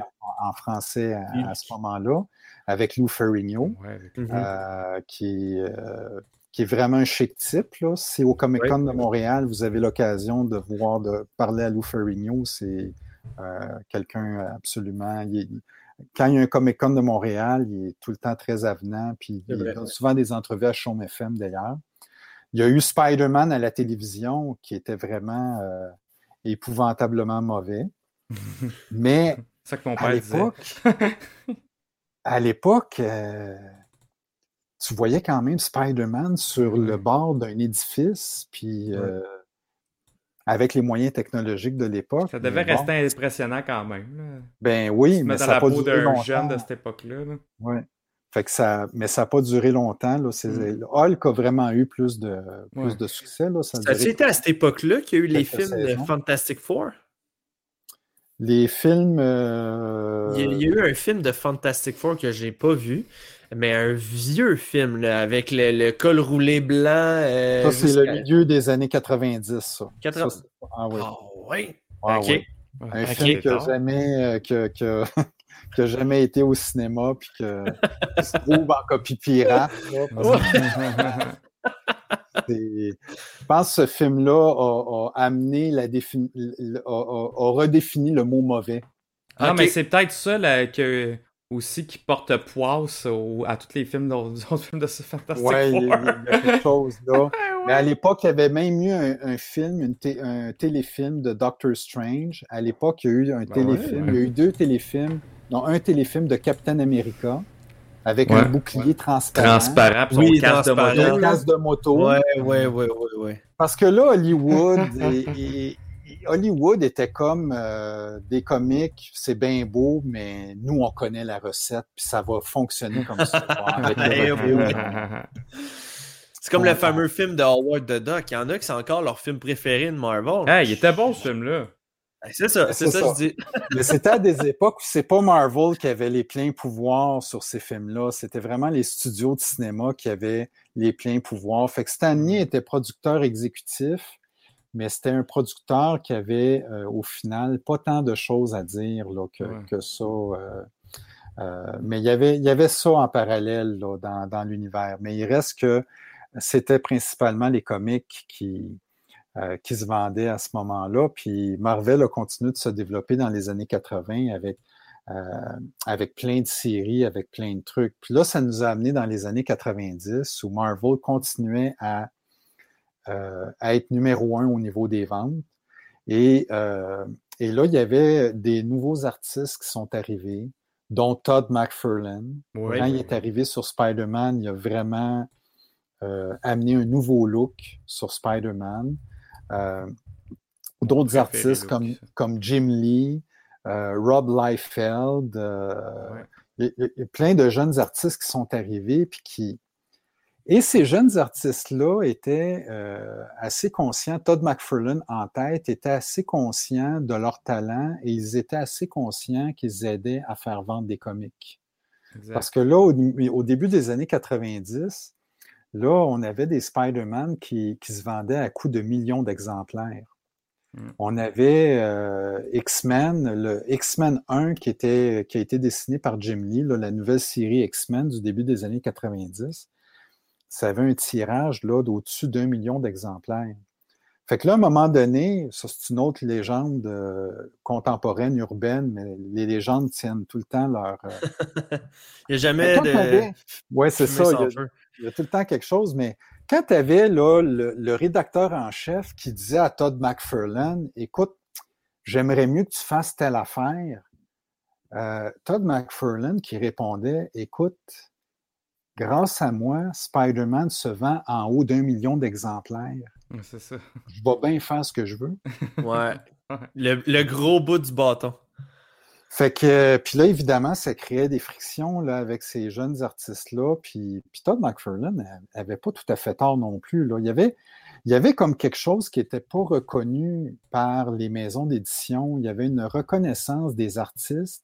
Mm. Et ça, c'était vrai au début des années 90, c'était vrai dans les années 80, c'était vrai. Parlez-en à, à la famille, euh, à, à la famille de Bob Kane, euh, de Joe Schuster puis Jerry Siegel qui ont créé Superman, Ouais. euh, Jack Kirby, tous les artistes qui ont, qui ont que, que leur création a fait, venir, a, a fait vivre et font encore vivre Ouais. Des grandes corporations puis des grandes maisons d'édition. Euh, ben c'est sûr qu'au début des années 90, ben là, il y avait des artistes qui disaient Attends une minute, là. Euh, le- le- le- je suis en bonne partie responsable des succès de ce comic-là ou de ce super-héros-là. Ben, tu vas me donner une reconnaissance qui vient avec, puis une paye qui vient avec. Mm. Là, ça- et ça fait en sorte que euh, Image Comics est venu au monde. Exact. Toute ta gang-là se sont réunis. passé? Ouais. Exactement. Todd McFarlane a dit Ouais, c'est comme ça, je m'en vais. Puis il y a d'autres artistes et ils ont, et c'est des artistes qui ont créé Image Comics. Mm. Euh, et l'élément déclencheur, ça a été à quelque part les frictions et la non-reconnaissance. C'est plus complexe que ça. Là. Je suis conscient que je simplifie les affaires. Ouais. Mais il reste que l'élément déclencheur. Si Marvel avait et si, si Marvel et Todd McFarlane s'étaient si bien entendus que ça, je pense pas que Image Comics aurait vu le jour en 1992 avec Spawn et euh, Ouais. Savage Dragon et, et tout ça. Là. OK? 92, 93. Mais en même temps, les là. gars aussi avaient un esprit entrepreneurial, puis se sont avait- dit, oui, euh, tout à fait. Puis, puis go, on le fait, là. Pourquoi pas? Il y avait, il y avait, il y avait les guts puis le talent pour le Ouais. faire. Mais, Mm.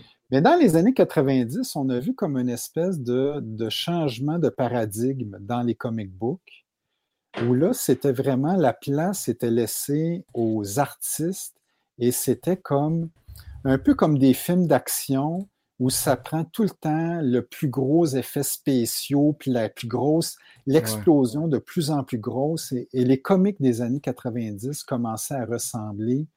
C'était vraiment là, les, les, fallait que les dessins, te, fallait que tu ouvres le comic puis que les dessins te pètent au là. Euh, puis là, c'était vraiment là, avec des, des trucs complètement disproportionnés et tout ça. Puis, et là, s'il y avait des tirages à- à- absolument époustouflants, euh, il y avait, là, il y avait des, des, des, euh, des gadgets là-dedans. Là, c'était le début des couvertures variantes. Ouais. Euh, là, tu avais la Moi, c'est mes années, ça, les années parce que- 90, là. Tu avais plein d'affaires. Oui, exactement. Tu avais plein d'affaires. Puis là, il y a eu toutes sortes d'histoires à bracadabrantes parce qu'on cherchait tout le temps l'affaire ou le truc qui va faire vendre, puis qui va. Puis là, là, ça a fait une bulle, une bulle, une bulle, une bulle. Puis là, le moment que tu parlais tantôt, Maxime, 96, 97, là, Marvel, là, ça a passé à deux doigts d'être fini. Incroyable. Ça, Boum, Joe au lendemain. les- les- ça a vraiment comme si l'espèce de bulle, de, comme une bulle de spéculation a, a- a éclaté. Les ventes, de toute façon, les ventes étaient en chute libre depuis euh, un certain temps. Euh, il y avait de plus en plus de compétition. Là, Marvel essayait de se démarquer, DC se démarquait. Et DC Comics s'est démarqué avec la mort de Superman. Ouais, Batman qui se faisait briser le dos par euh, Bane. Bane.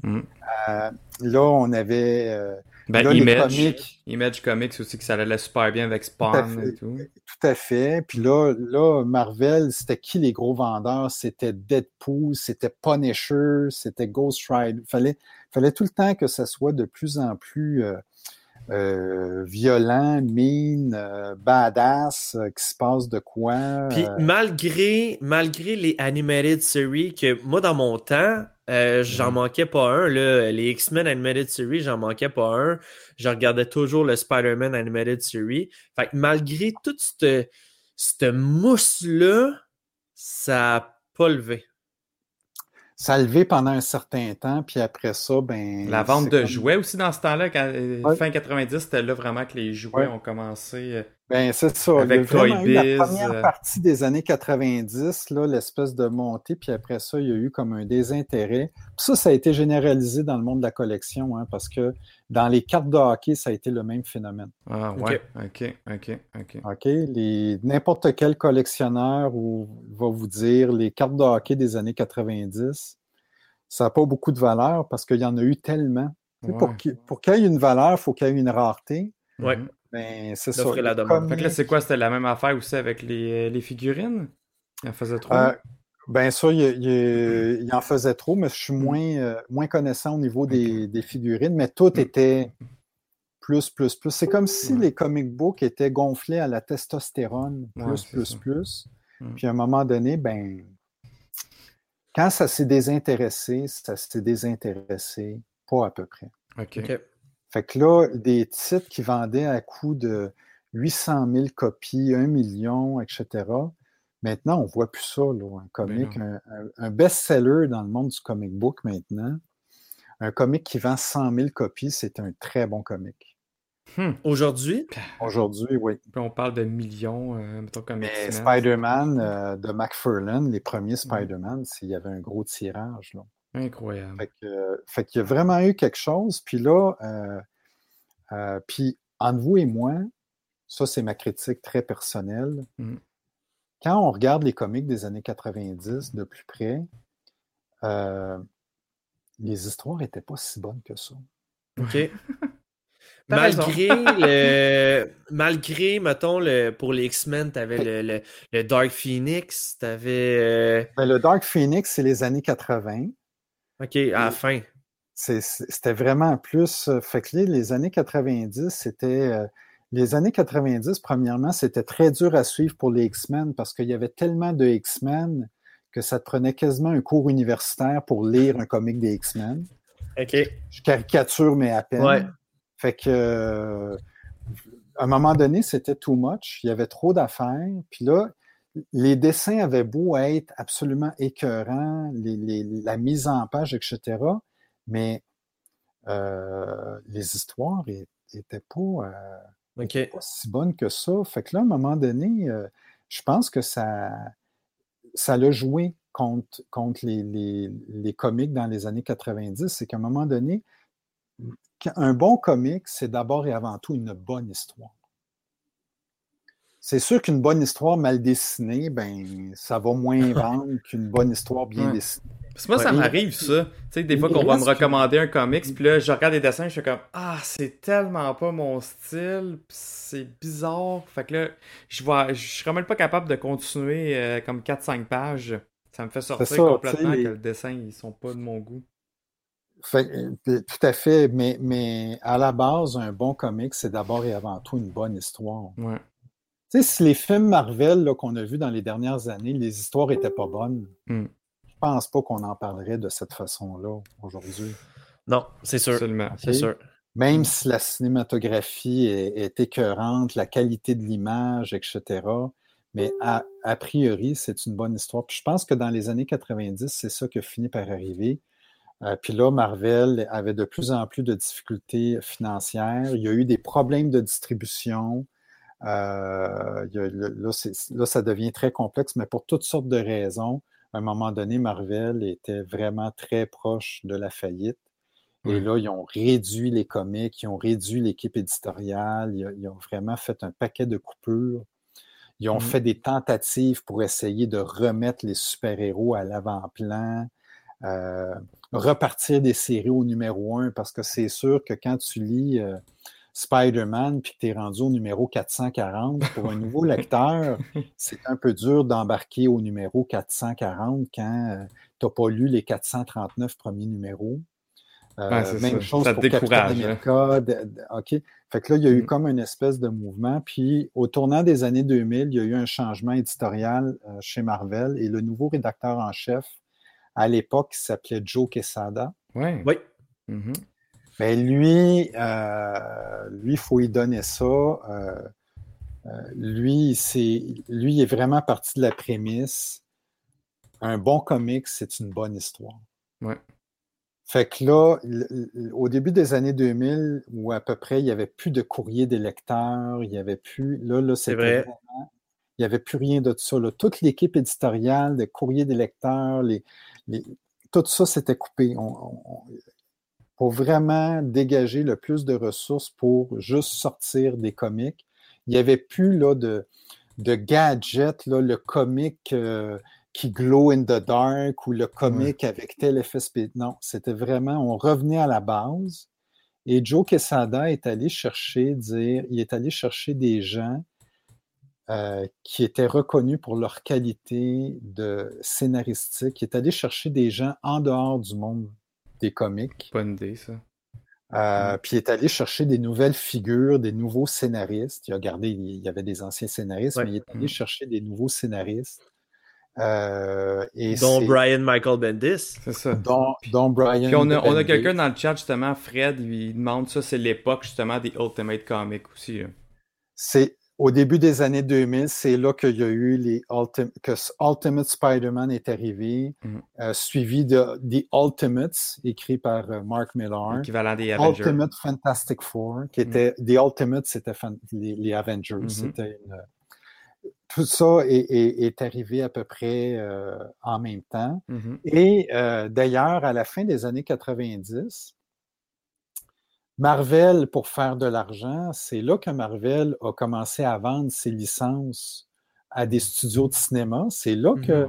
le- dans les années 90, c'est là que Sony a pris. euh, ça faisait des années là, que, que Stanley et compagnie essayaient de trouver un studio pour faire un Spider-Man. Mhm. Euh, il y a eu. Puis, puis là, à un moment donné, ben, Sony. euh, Marvel a vendu les, les droits ou a octroyé les droits de Spider-Man à Sony. Euh, X-Men à Fox, etc. Puis ça, on va, Ouais, ça, ça, je veux qu'on. Ça, je vais avertir aussi les auditeurs. À ta prochaine visite, euh, ouais, qui va- est euh, pour le mois de novembre, nous autres, on kick le mois avec toi, euh, qui va nous parler justement là, de, de ça, là, les, les droits de Spider-Man et tout ça. puis Fait les- que. On va parler Ouais. en masse des films aussi parce qu'on se prépare Exact. pour No Way. Home. Exact. Fait que puis ça va être JF qui va vous starter le- notre fameux marathon avec, euh, avec ça. euh, puis on va revenir là, avec les dates au courant euh, des, des prochaines semaines. Mhm. Mais euh, fait que ouais, ça, ça, JF, on va pouvoir vraiment en parler en profondeur, mais continue avec ton Mais histoire de ça. Puis là, puis à ce moment-là, Marvel a, a octroyé des droits pour aller chercher des sous.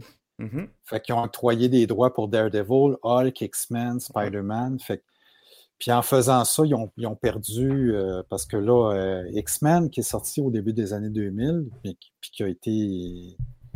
Qui a Un changé, bon film. qui a Ouais. oui, Bon. changé la donne avec Mhm. un pas, vraiment pas un gros budget. Mais c'est pas Marvel qui a été l'architecte de ça. C'est vraiment les, Fox. euh, Les studios de Fox. qui, qui faisaient ça, bon, etc. Mais, mais là, Et que je- Kevin Feige était, euh, était présent en plus durant ces oui, il films-là. commençait était- à faire ses, ses premières armes avant de devenir euh, qui, euh, qui est devenu maintenant. Mais au niveau des comics, euh, Joe Quesada a vraiment mis le focus sur les scénarios et les bonnes histoires. Et là, c'est ce qui a fait en sorte que les bonnes histoires sont revenues, puis que les ventes ont recommencé à, à reprendre l'envol. Et là, on a vu plein d'événements dans les années 2000 qu'on a vu par la suite dans les films. Tu sais, Civil War, ça Civil date War. des années 2000. House of M. House of M, que qu'on voit un peu des relents dans la série euh, WandaVision, puis on ne sait pas que ça va donner pour la suite. Ouais. Il y a Secret Invasion qui est dans l'air, euh, mais ça, Mhm. C'est, ça vient des années 2000. Ça a d'abord tout été des bonnes histoires, d'abord et avant tout de, de scénaristes. Fait que là, Mais c'était là- events. On dirait qu'ils partaient plus dans, dans ces Oui. années-là. Puis, puis- et même les couvertures n'étaient pas pareilles dans les années 2000 parce qu'auparavant, il fallait que la couverture d'un comic reflète l'histoire à l'intérieur du comic. Ouais. Et là, à ce moment-là, pour qu'un artiste puisse faire la couverture, il fallait qu'il ait une bonne idée de l'histoire qu'il y avait dans le comic pour vendre. Joe Quesada, lui, il a dit Hey, là, on va arrêter là, ce niaisage-là. Là. Lui, il a engagé là, des gens. Vous, votre job, c'est de faire des couvertures. Puis, peu importe l'histoire qui est à l'intérieur, le but, c'est d'avoir une belle couverture. Fait que pendant, au début des années 2000, là, on avait plein de couvertures de comics qui n'avaient aucun rapport avec l'histoire à l'intérieur. Mhm. C'était juste pour vendre. Mais chaque couverture était une œuvre d'art en soi. C'est ça, des posters quasiment. Ben aujourd'hui, les, les plus belles couvertures, c'est Alex Ross. Souvent, dans- quand que moi j'achète mes, euh, mes volumes, souvent, entre, entre chaque volume, c'est Alex Ross qui a fait le- la, la page couverture de Immortal Hulk, exemple. Je pense que c'est lui qui a fait toutes les, les, les, les covers. Oui, exactement. Il y a encore des relents de ça, mais je pense à un artiste là, qui est très populaire, J. Scott Campbell. Euh, au début Ah, me des années, le- le- si, tu, si tu voyais, euh, j'ai pas de couverture de lui très proche, mais si tu voyais ce qu'il faisait, puis à un moment donné, il dessinait les couvertures de Amazing Spider-Man dans le temps que c'était euh, euh, au début des années 2000. Les dessins de, de- de Campbell n'avaient pas nécessairement rapport avec l'histoire à l'intérieur, mais c'est- un artiste qui était très, euh, très en vogue puis qui, qui va chercher. euh, fait que, tu sais, le- le Marvel à ce moment-là vraiment, est vraiment revenu à la base. Comme un joueur de hockey qui a une léthargie, puis à un moment donné, qu'est-ce qu'il fait? Ben, il revient à la base là, de Ouais. Qu'est-ce fait? Retour aux fondamentaux. Oui, un retour aux fondamentaux. Qu'est-ce qui Mhm. fait que j'ai eu du succès? C'était quoi? Ben, Marvel a fait cet exercice-là. Et là, après, ben, ça l'a ça l'a créé une synergie. Et, et le coup d'envoi, après, ça a été le, le- parce que ça faisait des années que ça se travaillait, mais c'était pas possible à ce moment-là. Quand il y a eu la création des studios Marvel, et les deux premiers films des studios Marvel, c'est quoi? Iron, Iron Man Man, Hulk. et Hulk. Euh, là, à ce moment-là, et peu de temps après, Disney est allé acheter ça. Et là, on a la compagnie qu'on a aujourd'hui. Mhm. Mais Marvel a, est ce qu'il est aujourd'hui parce que dans les films, c'est sûr que les films font beaucoup plus d'argent que les comics, on va se le dire. Les- maintenant, la part de revenus des comics est, est négligeable par rapport aux films. Mais qu'est-ce que Marvel a réussi à transposer, les studios Marvel ont réussi à transposer dans les films? Mm. C'est la recette Ben ouais. qu'ils ont concoctée à partir des années 60 avec les ingrédients que je vous disais tout à l'heure. Des super-héros qui sont des êtres d'abord et avant tout imparfaits, Mm. puis qui doivent surmonter leurs difficultés et les obstacles pour être des meilleures personnes. Des histoires que, comme on a vu dans le premier Avengers, ça se passe à New York, puis ce qui est détruit, c'est à New York, puis les gens peuvent reconnaître des coins de rue, et un univers qui est interrelié, avec des personnages qui sont les mêmes. Il faut le faire, là, avoir le même acteur, sauf exception, là, avoir les mêmes acteurs et actrices Ah. qui sont restés. Mais aujourd'hui, Révolutionné. Aujourd'hui, euh, tout le monde voudrait avoir ce genre de contrat-là. Tout le monde voudrait être dans les productions de Marvel parce qu'ils savent que si tu as un personnage quand même assez important, ils savent que c'est un contrat à long terme. C'est un contrat assuré. Tu sais, je veux dire, pour euh, la jeune fille qui joue euh, Miss Marvel, ben, elle là, est assurée pendant faite. long. Ouais. Oui. Elle est assurée pendant des années d'avoir un revenu, mhm. d'avoir une place dans un univers cinématographique. Ben ouais. Euh, elle n'a pas besoin de signer Mm. pour euh, euh, petite affaire par-ci, une petite affaire par-là. Elle peut le faire, admettons, pour, euh, admettons, parce qu'elle aime le acting, mais côté monétaire, elle aura comme plus, plus- plus de problème. C'est un moment donné aussi, je pense que c'était Chadwick Boseman qui avait dit ça. Il disait, il avait dit en entrevue que lui, dans le fond, euh, c'était plus important pour. euh, c'était moins important pour lui de gagner, mettons, une statuette d'un prix pour un film que l'importance d'avoir euh, des figurines de lui que les enfants pouvaient s'inspirer en jouant avec comme son personnage. Il trouvait ça beaucoup plus comme le fun puis inspirant ça qu'avoir juste une statue qu'il met sur une tablette chez lui, tu sais. Mhm. Puis, puis il y a des mentalités qui ont changé aussi, puis ça, ça- ça a du bon puis du mauvais, comme n'importe quoi dans la vie, mais c'est sûr que euh, dans les années 60, 70, 80, 90, les acteurs ne voulaient pas être associés à des personnages. Mhm. Christopher Reeve, là, qui faisait Superman, là, Ouais. euh, il avait signé pour Superman 1 et 2, mais il, avait, il était hésitant pour signer pour un troisième, puis après pour un quatrième, il a fini par les faire, mais Ouais. il, disait ouvertement, il ne voulait pas être associé. Hein, puis effectivement, Christopher Reeve, il n'a pas fait grand-chose d'autre. Euh, Adam West, qui faisait Batman dans les années 60, il a toujours été associé à ce personnage-là. Puis Mhm. fait que c'est sûr que euh, il y a- plein d'autres exemples comme ça où des acteurs, actrices avaient peur d'être associés. euh, Sean Connery, euh, quand il faisait James Bond dans les années 60, euh, il- à un moment donné, il dit là, je veux pas juste faire ça dans ma vie. ou- Mhm. Là, on dirait que maintenant, les.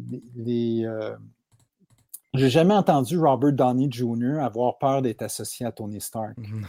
Ben non, au Surtout le contraire. cachet qu'il fait. Au contraire, Ben, il arrive ça, sur là. stage, puis on dirait que c'est encore Tony Stark des fois. Mais, en même temps. Robert Downey Jr., il a fait d'autres films, puis... euh, Les autres films ont moins bien été. Ben ouais, non. non. mais il y a quand même des films qui ont... euh, Mais tu sais, Ouais. je pense à quand il a fait euh, Tropic Charlotte. Thunder, Ouais. euh, tu le reconnais pas là-dedans. Là, Ben tu sais, non. fait que, euh, Chris Evans Mais a fait... Sherlock Holmes. euh, Sherlock Sherlock Holmes a été des super de bons films. Je veux dire, c'est Ouais. des films qui ont été vus. C'est vrai que Chris Evans, Fait il a fait plein, plein, plein d'excellents films aussi. Puis peut-être il qu'il y a joue, des euh, il joue un autre rôle complètement. Là, il est Le bon, transport hein. neige. euh, Mm. ouais. Fait que peut-être que, euh, mais, mais je sais qu'il y a eu une époque où on entendait souvent des acteurs être hésitants de signer des trucs à long terme parce Mm. qu'ils ne voulaient pas être associés à un personnage. Mhm. Ah, puis même Hugh ça, Jackman, il a fait ça pendant 17 ans, puis tous les autres films qu'il a fait entre ses pièces de théâtre, ça l'a pas empêché de, de faire euh, plein, Mais- plein d'autres types de Puis rôles. de là. faire oublier, euh, tu sais, Hugh Jackman, quand il joue ses rôles, ben rapidement, tu oublies que tu as Wolverine devant toi. Tellement. Oui. C'est tellement vrai. Jackman c'est ça, il, il est comme. Il euh, chante, mais- mais il autre son côté, accent, il chante la façon de t'as de d'autres- parler. Tu sais, t'as d'autres, puis là, je, je m'en vais dans un autre univers, c'est juste parce que ça aussi, c'est un, c'est un univers que je connais sur le bout de mes doigts.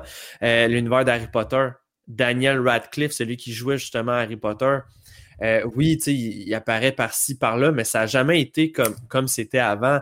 Euh, celui qui jouait Ron Weasley a jamais réapparu. Tu sais, là, en ce moment, il est dans une télésérie que personne connaît, mais c'est des personnages qui leur collent à la peau. Puis la seule personne qui a été capable de se démarquer, ça a été justement la jeune fille euh, Emma Watson, qu'elle, elle a été, tu sais, dans d'autres films avec Tom Hanks, pis ça. Mais, euh, je, mais je comprends le, le côté, j'ai pas envie que toute ma vie, tout le reste, je suis pas capable d'avoir d'autres contrats parce que ça ça m'a resté collé à la peau, ce Oui.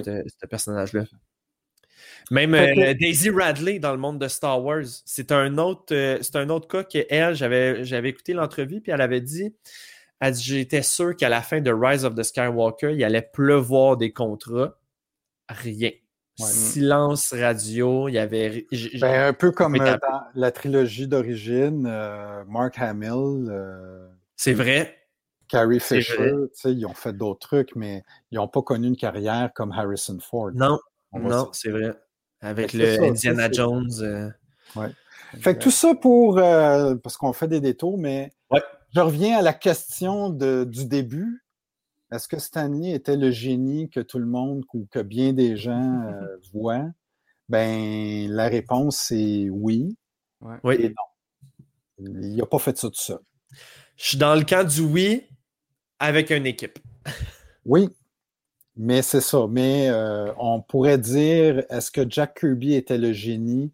Oui. Est-ce que Steve Ditko? Oui. Toutes ces personnes-là Ouais. euh, et, d'autres. En fait, qu'est-ce qui explique le succès Marvel? C'est tous les scénaristes qui ont mis et les dessinateurs et les encreurs et les, les équipes éditoriales qui, sont, qui se sont succédés année après année pour écrire des bonnes histoires, des histoires mémorables. Puis dans le fond, ben, les films, ils, ils font quoi? Ils vont puiser dans les histoires d'origine, dans les. euh, puis là, ils, ils amalgament ça. Mhm. Thanos, là, c'est un personnage qui a été créé dans les années 70. Ouais. Puis si vous regardez le comic où c'était dans un Iron Man, le, le- quand Thanos est apparu, là, ouf, on est loin du Thanos qu'on a aujourd'hui. quand- C'était pas le Mad Titan. là. Non, mais là, quand Thanos est apparu, là, quand, quand Jim Starling euh, est arrivé avec Thanos dans les années 70, ben, on était très loin de. Mais qu'est-ce qui s'est passé? Ben, à un moment donné, il y a eu une autre histoire à la fin des années 80 il y a- il y a- qui, qui a, qui a donné beaucoup plus de substance à Thanos. Il y a eu des histoires euh, dans les années 70-80 avec Captain Marvel qui a donné de la substance à Thanos. Il y a eu le gant de l'infini Ouais. qui a donné beaucoup de Ouais, 91, substance à Thanos. Très bonne histoire. Infinity Hein, Infinity War, la croisade de l'infini, cette trilogie-là est venue donner une substance. Fait que les films après, puis les ciné- ben, mais ça, c'est un gros travail d'équipe parce que Thanos est devenu ce qu'il est devenu à cause de Spider-Man est devenu, X-Men est devenu, tous les héros Marvel sont devenus ce qu'ils sont devenus à cause du travail d'équipe, le passage de flambeau d'un scénariste à l'autre. Frank Miller a amené Daredevil plus loin. Euh, après ça, ben, le scé- les, les scénaristes d'après, Anne Nocenti, dans les années 80, a amené Daredevil à- ailleurs. Bendis, au début des années 2000, a amené Daredevil ailleurs. Mhm.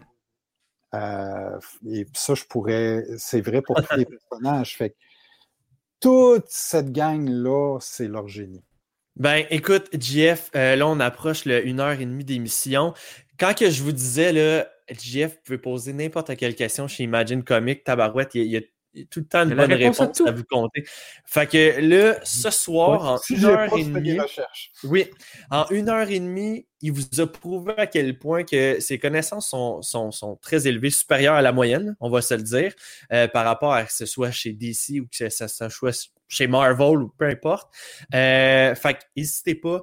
Euh, Jeff, là, c'est temps de vendre encore ta salade parce que, écoute, il y a peut-être quelqu'un à soir que c'est la première fois qu'il tombe sur le podcast puis qui nous écoute puis qui dit C'est qui ce monsieur-là? Euh, puis, euh, qu'est-ce que tu veux que je vende comme salade? De la romaine? De la... ben écoute, premièrement, on va commencer mais par le commencement. ça, je suis tout le temps, tu sais, je fais des, des blagues, tout ça, je suis tout le temps mal à l'aise de me vendre ou de. Puis moi, je te pitch devant Spotlight.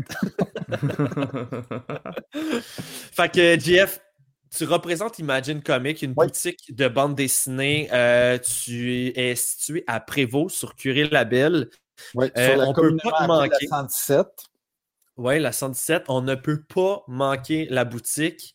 Euh, tu as posté devant tes portes de, de- de- de ta boutique trois gardes, euh, communément appelés Iron Man, Deadpool et. euh, non, pas Deadpool, c'est Iron Man, Batman et Wonder Woman Ouais. euh, qui sont visibles. Avant, il y avait, avant, il y avait Deadpool. Ouais, il y avait Deadpool. C'est ça, hein? Il y avait Deadpool. Mais il y a quelqu'un à un moment donné qui a dit Hey, Deadpool, il est-tu à vendre? Ah! Ben oui. Puis, OK, il, il dit Je veux Deadpool dans mon salon.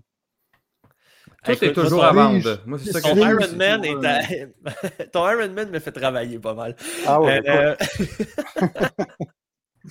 Mais écoute, c'est c'est- c'est ce qui fait un peu ta publicité, puis c'est ce qui fait en sorte que tu fais OK, c'est exactement là que j'avais besoin d'aller. Euh, ça peut paraître d'une petite boutique, mais tu as du stock en masse. Ah. Tu as beaucoup de stock en français comparé à, à- à nulle part ailleurs. En fait, là, Mhm. Tu as des, des étagères, des. Écoute, en tout cas, bref. Euh, Stock, puis aussi, stock, tu peux prendre. stock. Ouais, tu peux prendre euh, des précommandes, des commandes aussi de, de, de, de vieux bouquins, des vieilles BD un petit peu plus, un petit peu plus nichés, mais tu es capable quand même d'aller voir avec tes distributeurs ou peu importe. Mes Euh, contacts, oui, parce que c'est ça. On est quand même euh, les, les, les, les magasins de comics, on, est aussi- on a quand même plusieurs contacts. On est à quelque part une espèce de, de grande confrérie. Là, fait que, Mhm. j- J'ai des contacts avec d'autres euh, d'autres magasins à Montréal. Ah, on là. a, on a Gab- Gambit Goats qui te demande, euh, GF, ça coûte combien à peu près des, euh, des statues grandeur nature comme ça? Euh, on parle de quelque chose qui tourne autour de 2000 dollars. Tu sais, puis c'est quand même pas si pire. Pour un life size. Pour un life size, parce que, admettons, ceux qui sont derrière moi, dans la rangée du centre, ils sont tous à, avec, avec les taxes, le taux de change, le shipping, Ouais. ils reviennent tous à peu près à 2000 sur le chaque. Fait que, tu sais, pour un life size, euh, c'est quand même quand bon même. là, comme prix. Ouais. Mais nous, on Euh, avait, nous, on avait, euh, on se disait, faut, faut qu'on soit visible, puis euh, Ouais. c'était vraiment dans notre, euh, Ben, effectivement, Ouais. d'avoir ça qui, qui Puis look. là, on, là. on a quelques questions pour toi là, qui n'arrêtent pas de rentrer back-à-back, Ouais. euh. Euh, on a euh, Bob qui dit Qu'est-ce que tu lis en ce moment? Qu'est-ce que je lis en ce moment? Là, là, présentement, je suis en train de lire le- l'intégrale de Dracula. Le Dracula des années 70, Ben oui. Euh, dessiné par Gene. Ah, c'est bien. Euh, c'est euh, Tu la te mets dans le troisième mood fois- d'Halloween Ouais, c'est ça. Puis c'est la troisième fois que j'essaie de lire ça. Ok, wow. Ah, Ok, ok, C'est- fait que c'est. C'est tough, là, d'abord. C'est une tâche. C'est un défi que je me donne, c'est parce que j'ai des, j'ai Ok. des- j'ai des amis qui sont des fans euh, finis de Dracula et euh, Dracula est, est considéré comme une des meilleures séries Marvel des années 70 Ah, ouais. euh, par plusieurs personnes. Là, ça, c'est vraiment, ça vient pas de moi. Là, c'est vraiment, c'est de- la série Dracula des années 70 a une excellente réputation au niveau de la qualité Pour globale de la série. C'est The Tomb jamais- of Dracula, la tombe de Dracula, oui, c'est ça, tu dis? la, la to- oui, Tomb of Dracula, Ok, la, la tombe, le tombeau de Dracula en français. Euh, puis euh, j'ai lu bien des affaires dans les comics, mais je n'ai jamais lu Dracula. J'avais déjà essayé il y a quelques années de la lire. Euh, puis là, j'avais vraiment les, les- les premiers numéros, j'avais vraiment trouvé ça, euh, bien honnêtement, cucu. Ok. Euh, puis là, j'avais des amis, là, je disais à des amis proches, je disais, Mhm. quoi, comment t'as fait pour. Puis là, je me faisais dire, écoute, faut que tu passes le début, là, mais après ça, là, Ok. c'est écœurant. C'est comme là, je- Smallville.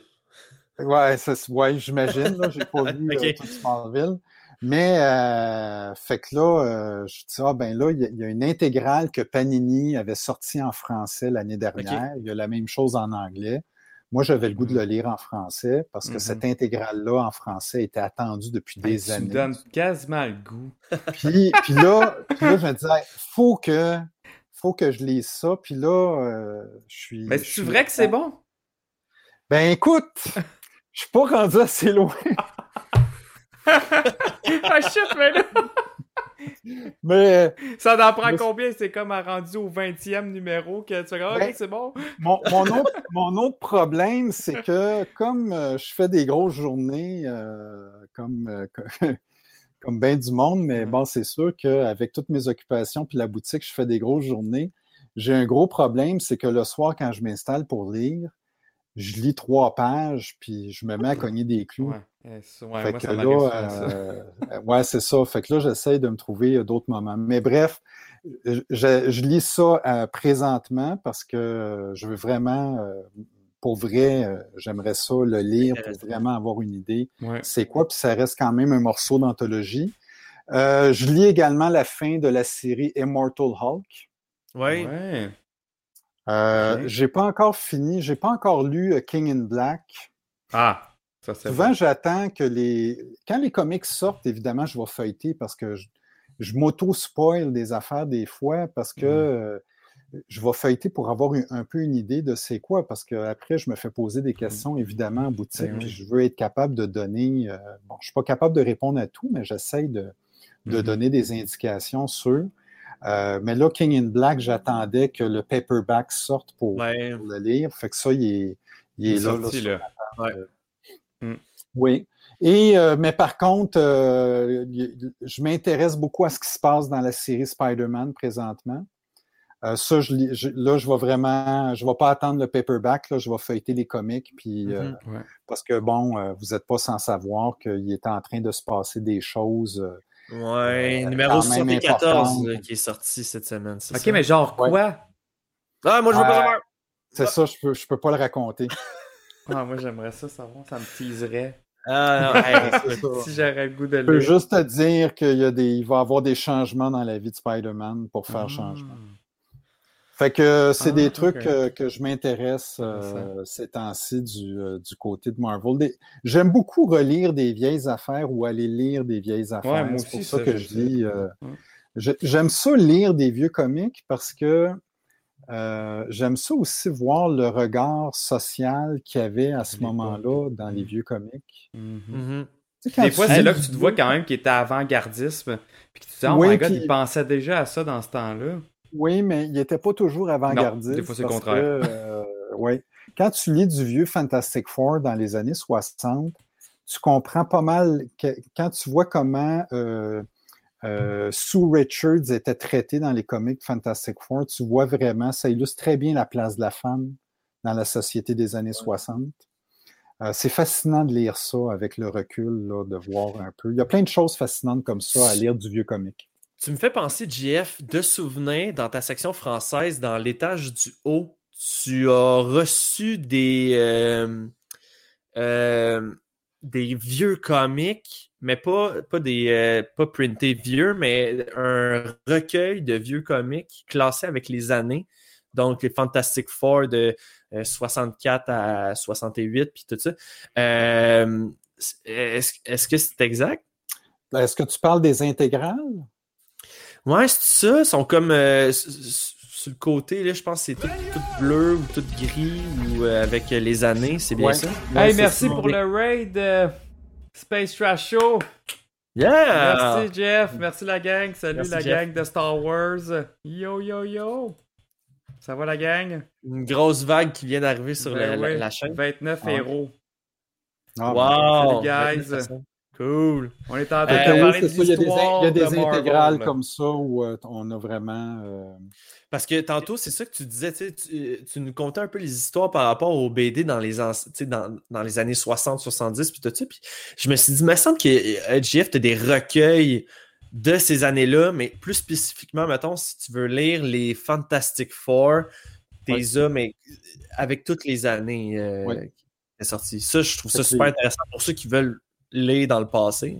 Oui, tout à fait. Puis Marvel fait la même chose. Euh, Bien évidemment, ce que Panini traduit, ça vient de, ça vient de, de- de Marvel à l'origine. Mais Panini a vraiment développé une ligne euh, d'intégrale depuis plusieurs années où là, vraiment, chaque volume correspond à une année. Oui, ok. OK?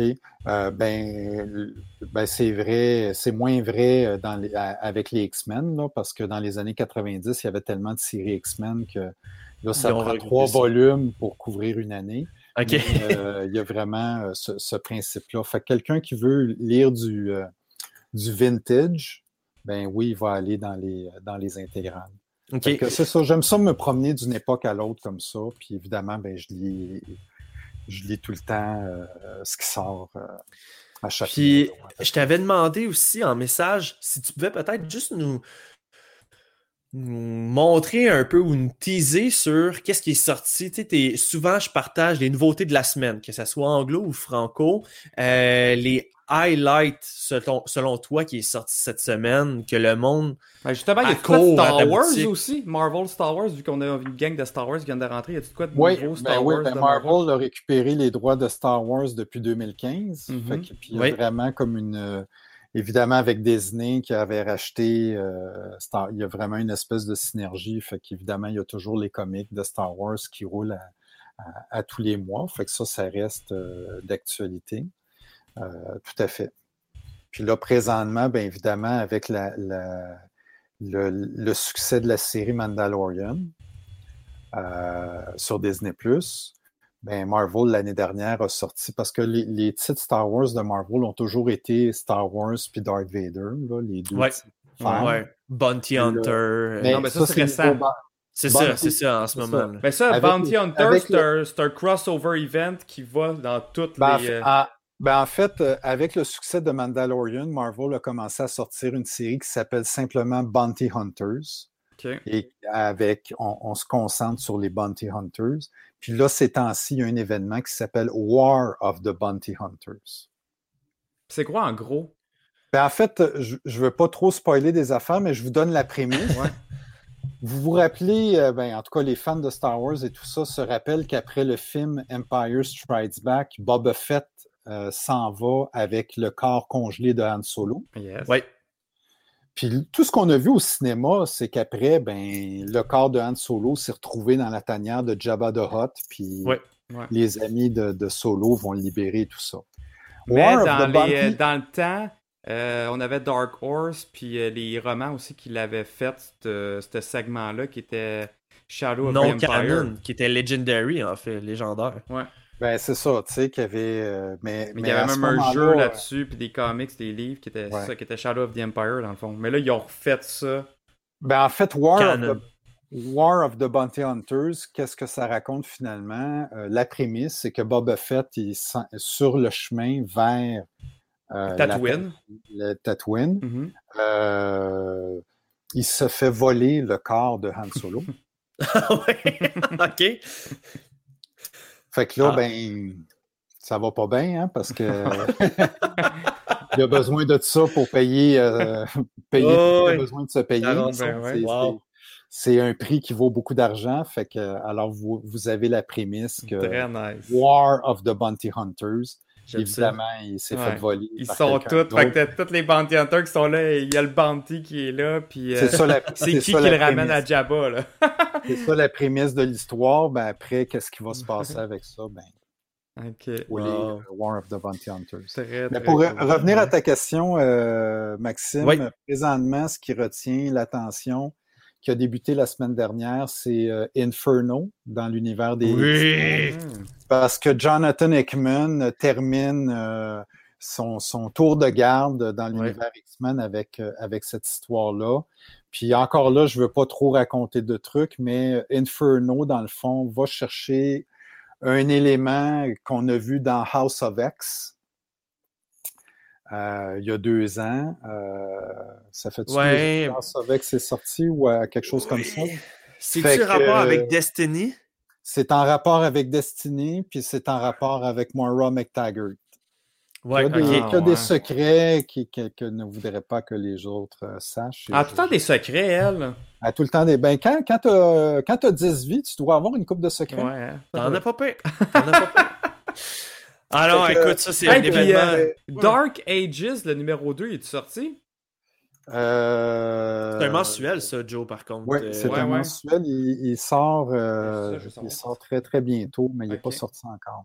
Ouais. Mais, mais dans ce qui s'en vient, il y a une histoire qui va commencer en décembre. Là, je, je prends de l'avance.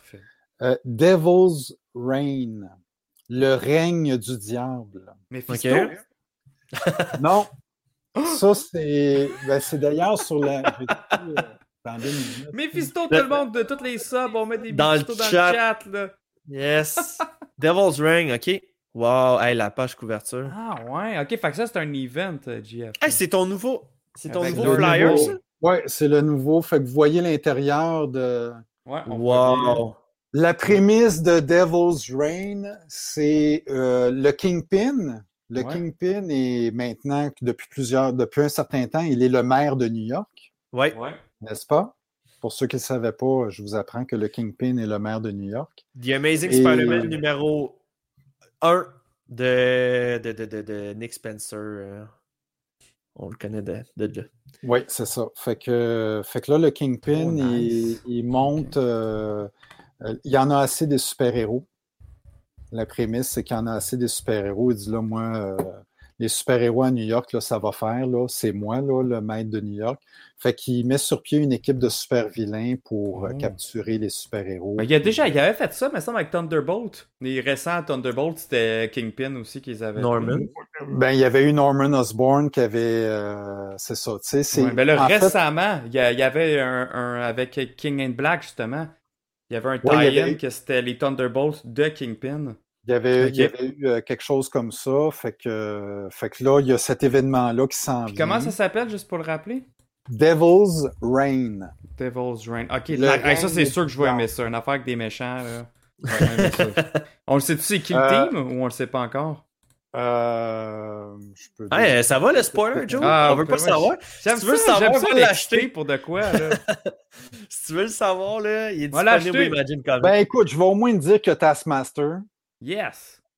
Voilà, j'en dis, euh, j'en dis pas plus. Bon. Évidemment, il y a la nouvelle série Venom et la nouvelle série Hulk qui, va ret- qui retient l'attention cet automne parce Ouais. que Donny Cates qui écrivait Venom, Al Ewan qui écrivait Hulk ont changé de place. Switch. ces deux grands chums, semble-t-il. Fait que là, euh, Donny Cates s'en va écrire Hulk, puis Al Ewan s'en va écrire Venom. Fait qu'ils vont chacun travailler sur- à la suite de. de- Puis de deux ce que l'autre a fait. séries, chacun de leur bord. Puis là, Puis là, on va voir, on va voir qu'est-ce que ça va donner. Mm. Et il y a une autre série aussi qui va, qui va débuter au mois de décembre, euh, Timeless, Ah, Kang. avec Kang. On Et- met Ouais. des Kang dans le chat! Yes! Et euh, dans, dans le descriptif de Kang, tout ce qu'on nous dit, c'est que ça va mettre en place des éléments qui vont avoir des répercussions sur toute la prochaine année. Ah, j'aime ça, ça. Fait Hey. dirait que Marvel, dans les comics, est en train de préparer euh, le terrain sur qu'est-ce qui va se passer dans les films, possiblement. On dirait, hein? On Puis la série solo de Kang, il paraît que j'ai entendu des bons commentaires aussi, qui était bonne. Oui, ben en tout cas, euh, Conqueror. moi, moi je ne l'ai pas lu encore. J'ai feuilleté, mais j'en sais pas tellement plus, fait que je je peux pas, je peux pas t'en parler.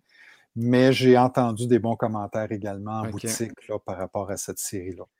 Hey, très cool. euh, puis euh, je vais, là, je vais closer l'épisode parce que il faut, il faut. Hein, on- je dois laisser aller JF. Euh, fait que JF, énorme merci encore pour ce soir, pour ce, ce cours sur le- le- le- l'histoire de Marvel en entier ou presque.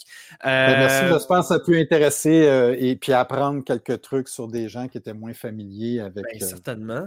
avec Certainement, une- puis ça pousse surtout encore les gens à en connaître un petit peu plus au niveau de la lecture, puis tout ça. Puis euh, euh, tu es la meilleure personne justement en plus pour nous en parler, comme que tu es propriétaire d'une boutique de BD. Et euh, comme que j'ai dit tantôt aussi, là, euh, pour le mois prochain, c'est toi qui vas starter notre marathon de Spider-Man en venant nous parler là, du euh, les droits de Spider-Man, comment ça a été ficelé, puis tout ça. Puis bref, tu vas. tu- vas être notre event comme le House of X de ce monde. Oui, puis, puis, puis l'évolution de Spider-Man en tant que personnage, parce que c'est un, c'est un personnage dans les comics qui, comme euh, on dirait qu'avec lequel Marvel se bat perpétuellement. Ouais. Est-ce que c'est un éternel ado? Est-ce que c'est un adulte? On ne sait pas trop, mais j'en dis pas plus. C'est bon, parfait. Fait que euh, merci encore tout le monde. Merci Joe aussi euh, de t'avoir occupé au niveau du chat. Là. Je te voyais tantôt là, tout, tout, tout, tout, tout, pitonner euh, à répondre à tout le monde. Euh, merci aussi à ceux qui sont présents en ce moment euh, sur le Twitch euh, ou euh, peu importe de comment que vous nous écoutez. Euh, merci encore euh, à nos commandites, donc Imagine Comic, euh, qui est notre commandite depuis, écoute, un sapristi de bon temps. Là, ça commence à avoir de l'ancienneté. Donc, euh, merci à tout le monde aussi là, qui était présent sur le chat. Si vous avez interagi, là, je sais que tout le monde a posé des questions tantôt. Je trouve ça super cool. J'espère que vous avez apprécié ce ce nouveau format-là, dans le sens que c'est pas une entrevue, c'est pas une discussion d'un film, c'est vraiment euh, parler du sujet de Marvel. Puis euh, on est en Jase Marvel, donc c'est notre, c'est notre travail, de, notre travail de, de faire ça puis de vous amener des spécialistes comme GF euh, à la barre de On Jase Marvel euh, comme ça en tant que panéliste euh, de temps en temps. Donc, euh, écoutez, là, on est quoi? On est, euh, on est lundi. Euh, Jonathan, est-ce que tu fais un, un, un gaming demain? Euh, je devrais, oui. Je sais pas encore à quoi Ok. je vais jouer. Je vais te jouer de Marvel. Mais je sais pas encore euh, à quoi. OK, super, c'est bon, parfait. Donc, euh, c'est une invitation pour 20h30, encore une fois, demain pour euh, On Jase Gaming de Marvel sur la chaîne Twitch exclusivement. Euh, et pour le reste, gens- Puis s'il y a des gens qui passent par Prévost, ben, ça va nous faire plaisir de vous, euh, de vous accueillir chez Imagine Comics. Même si euh, vous venez pas acheter rien, venez juste faire. Ça a de l'air que la boutique, ça vaut le détour. Juste rentrer. Ah, mais ça. Commence le petit côté. euh, on se sent chez soi. Puis ben, juste de c'est te ça, voir en personne. en côté, plus de euh, cosy, euh, qui, euh, fait que vous êtes les bienvenus. on a un horaire un peu particulier. On est ouvert du jeudi au dimanche, mais vous êtes les bienvenus pour venir voir. Et il y a beaucoup de gens qui arrêtent sur le bord de la route juste pour prendre des photos avec euh, Batman, Wonder Woman. puis. Je trouve ça fascinant, ça. C'est excellent, ça, ça fait de la belle publicité. Ouais. Fait que euh, merci encore, Jeff, vraiment beaucoup euh, d'avoir été présent. Puis, euh, ben, pour le reste, écoutez, tout le monde, je vous souhaite de passer une excellente semaine. Puis, on se donne rendez-vous pour une autre émission de On jase Marvel! Hey, true believers, this is Stan Lee. Excelsior!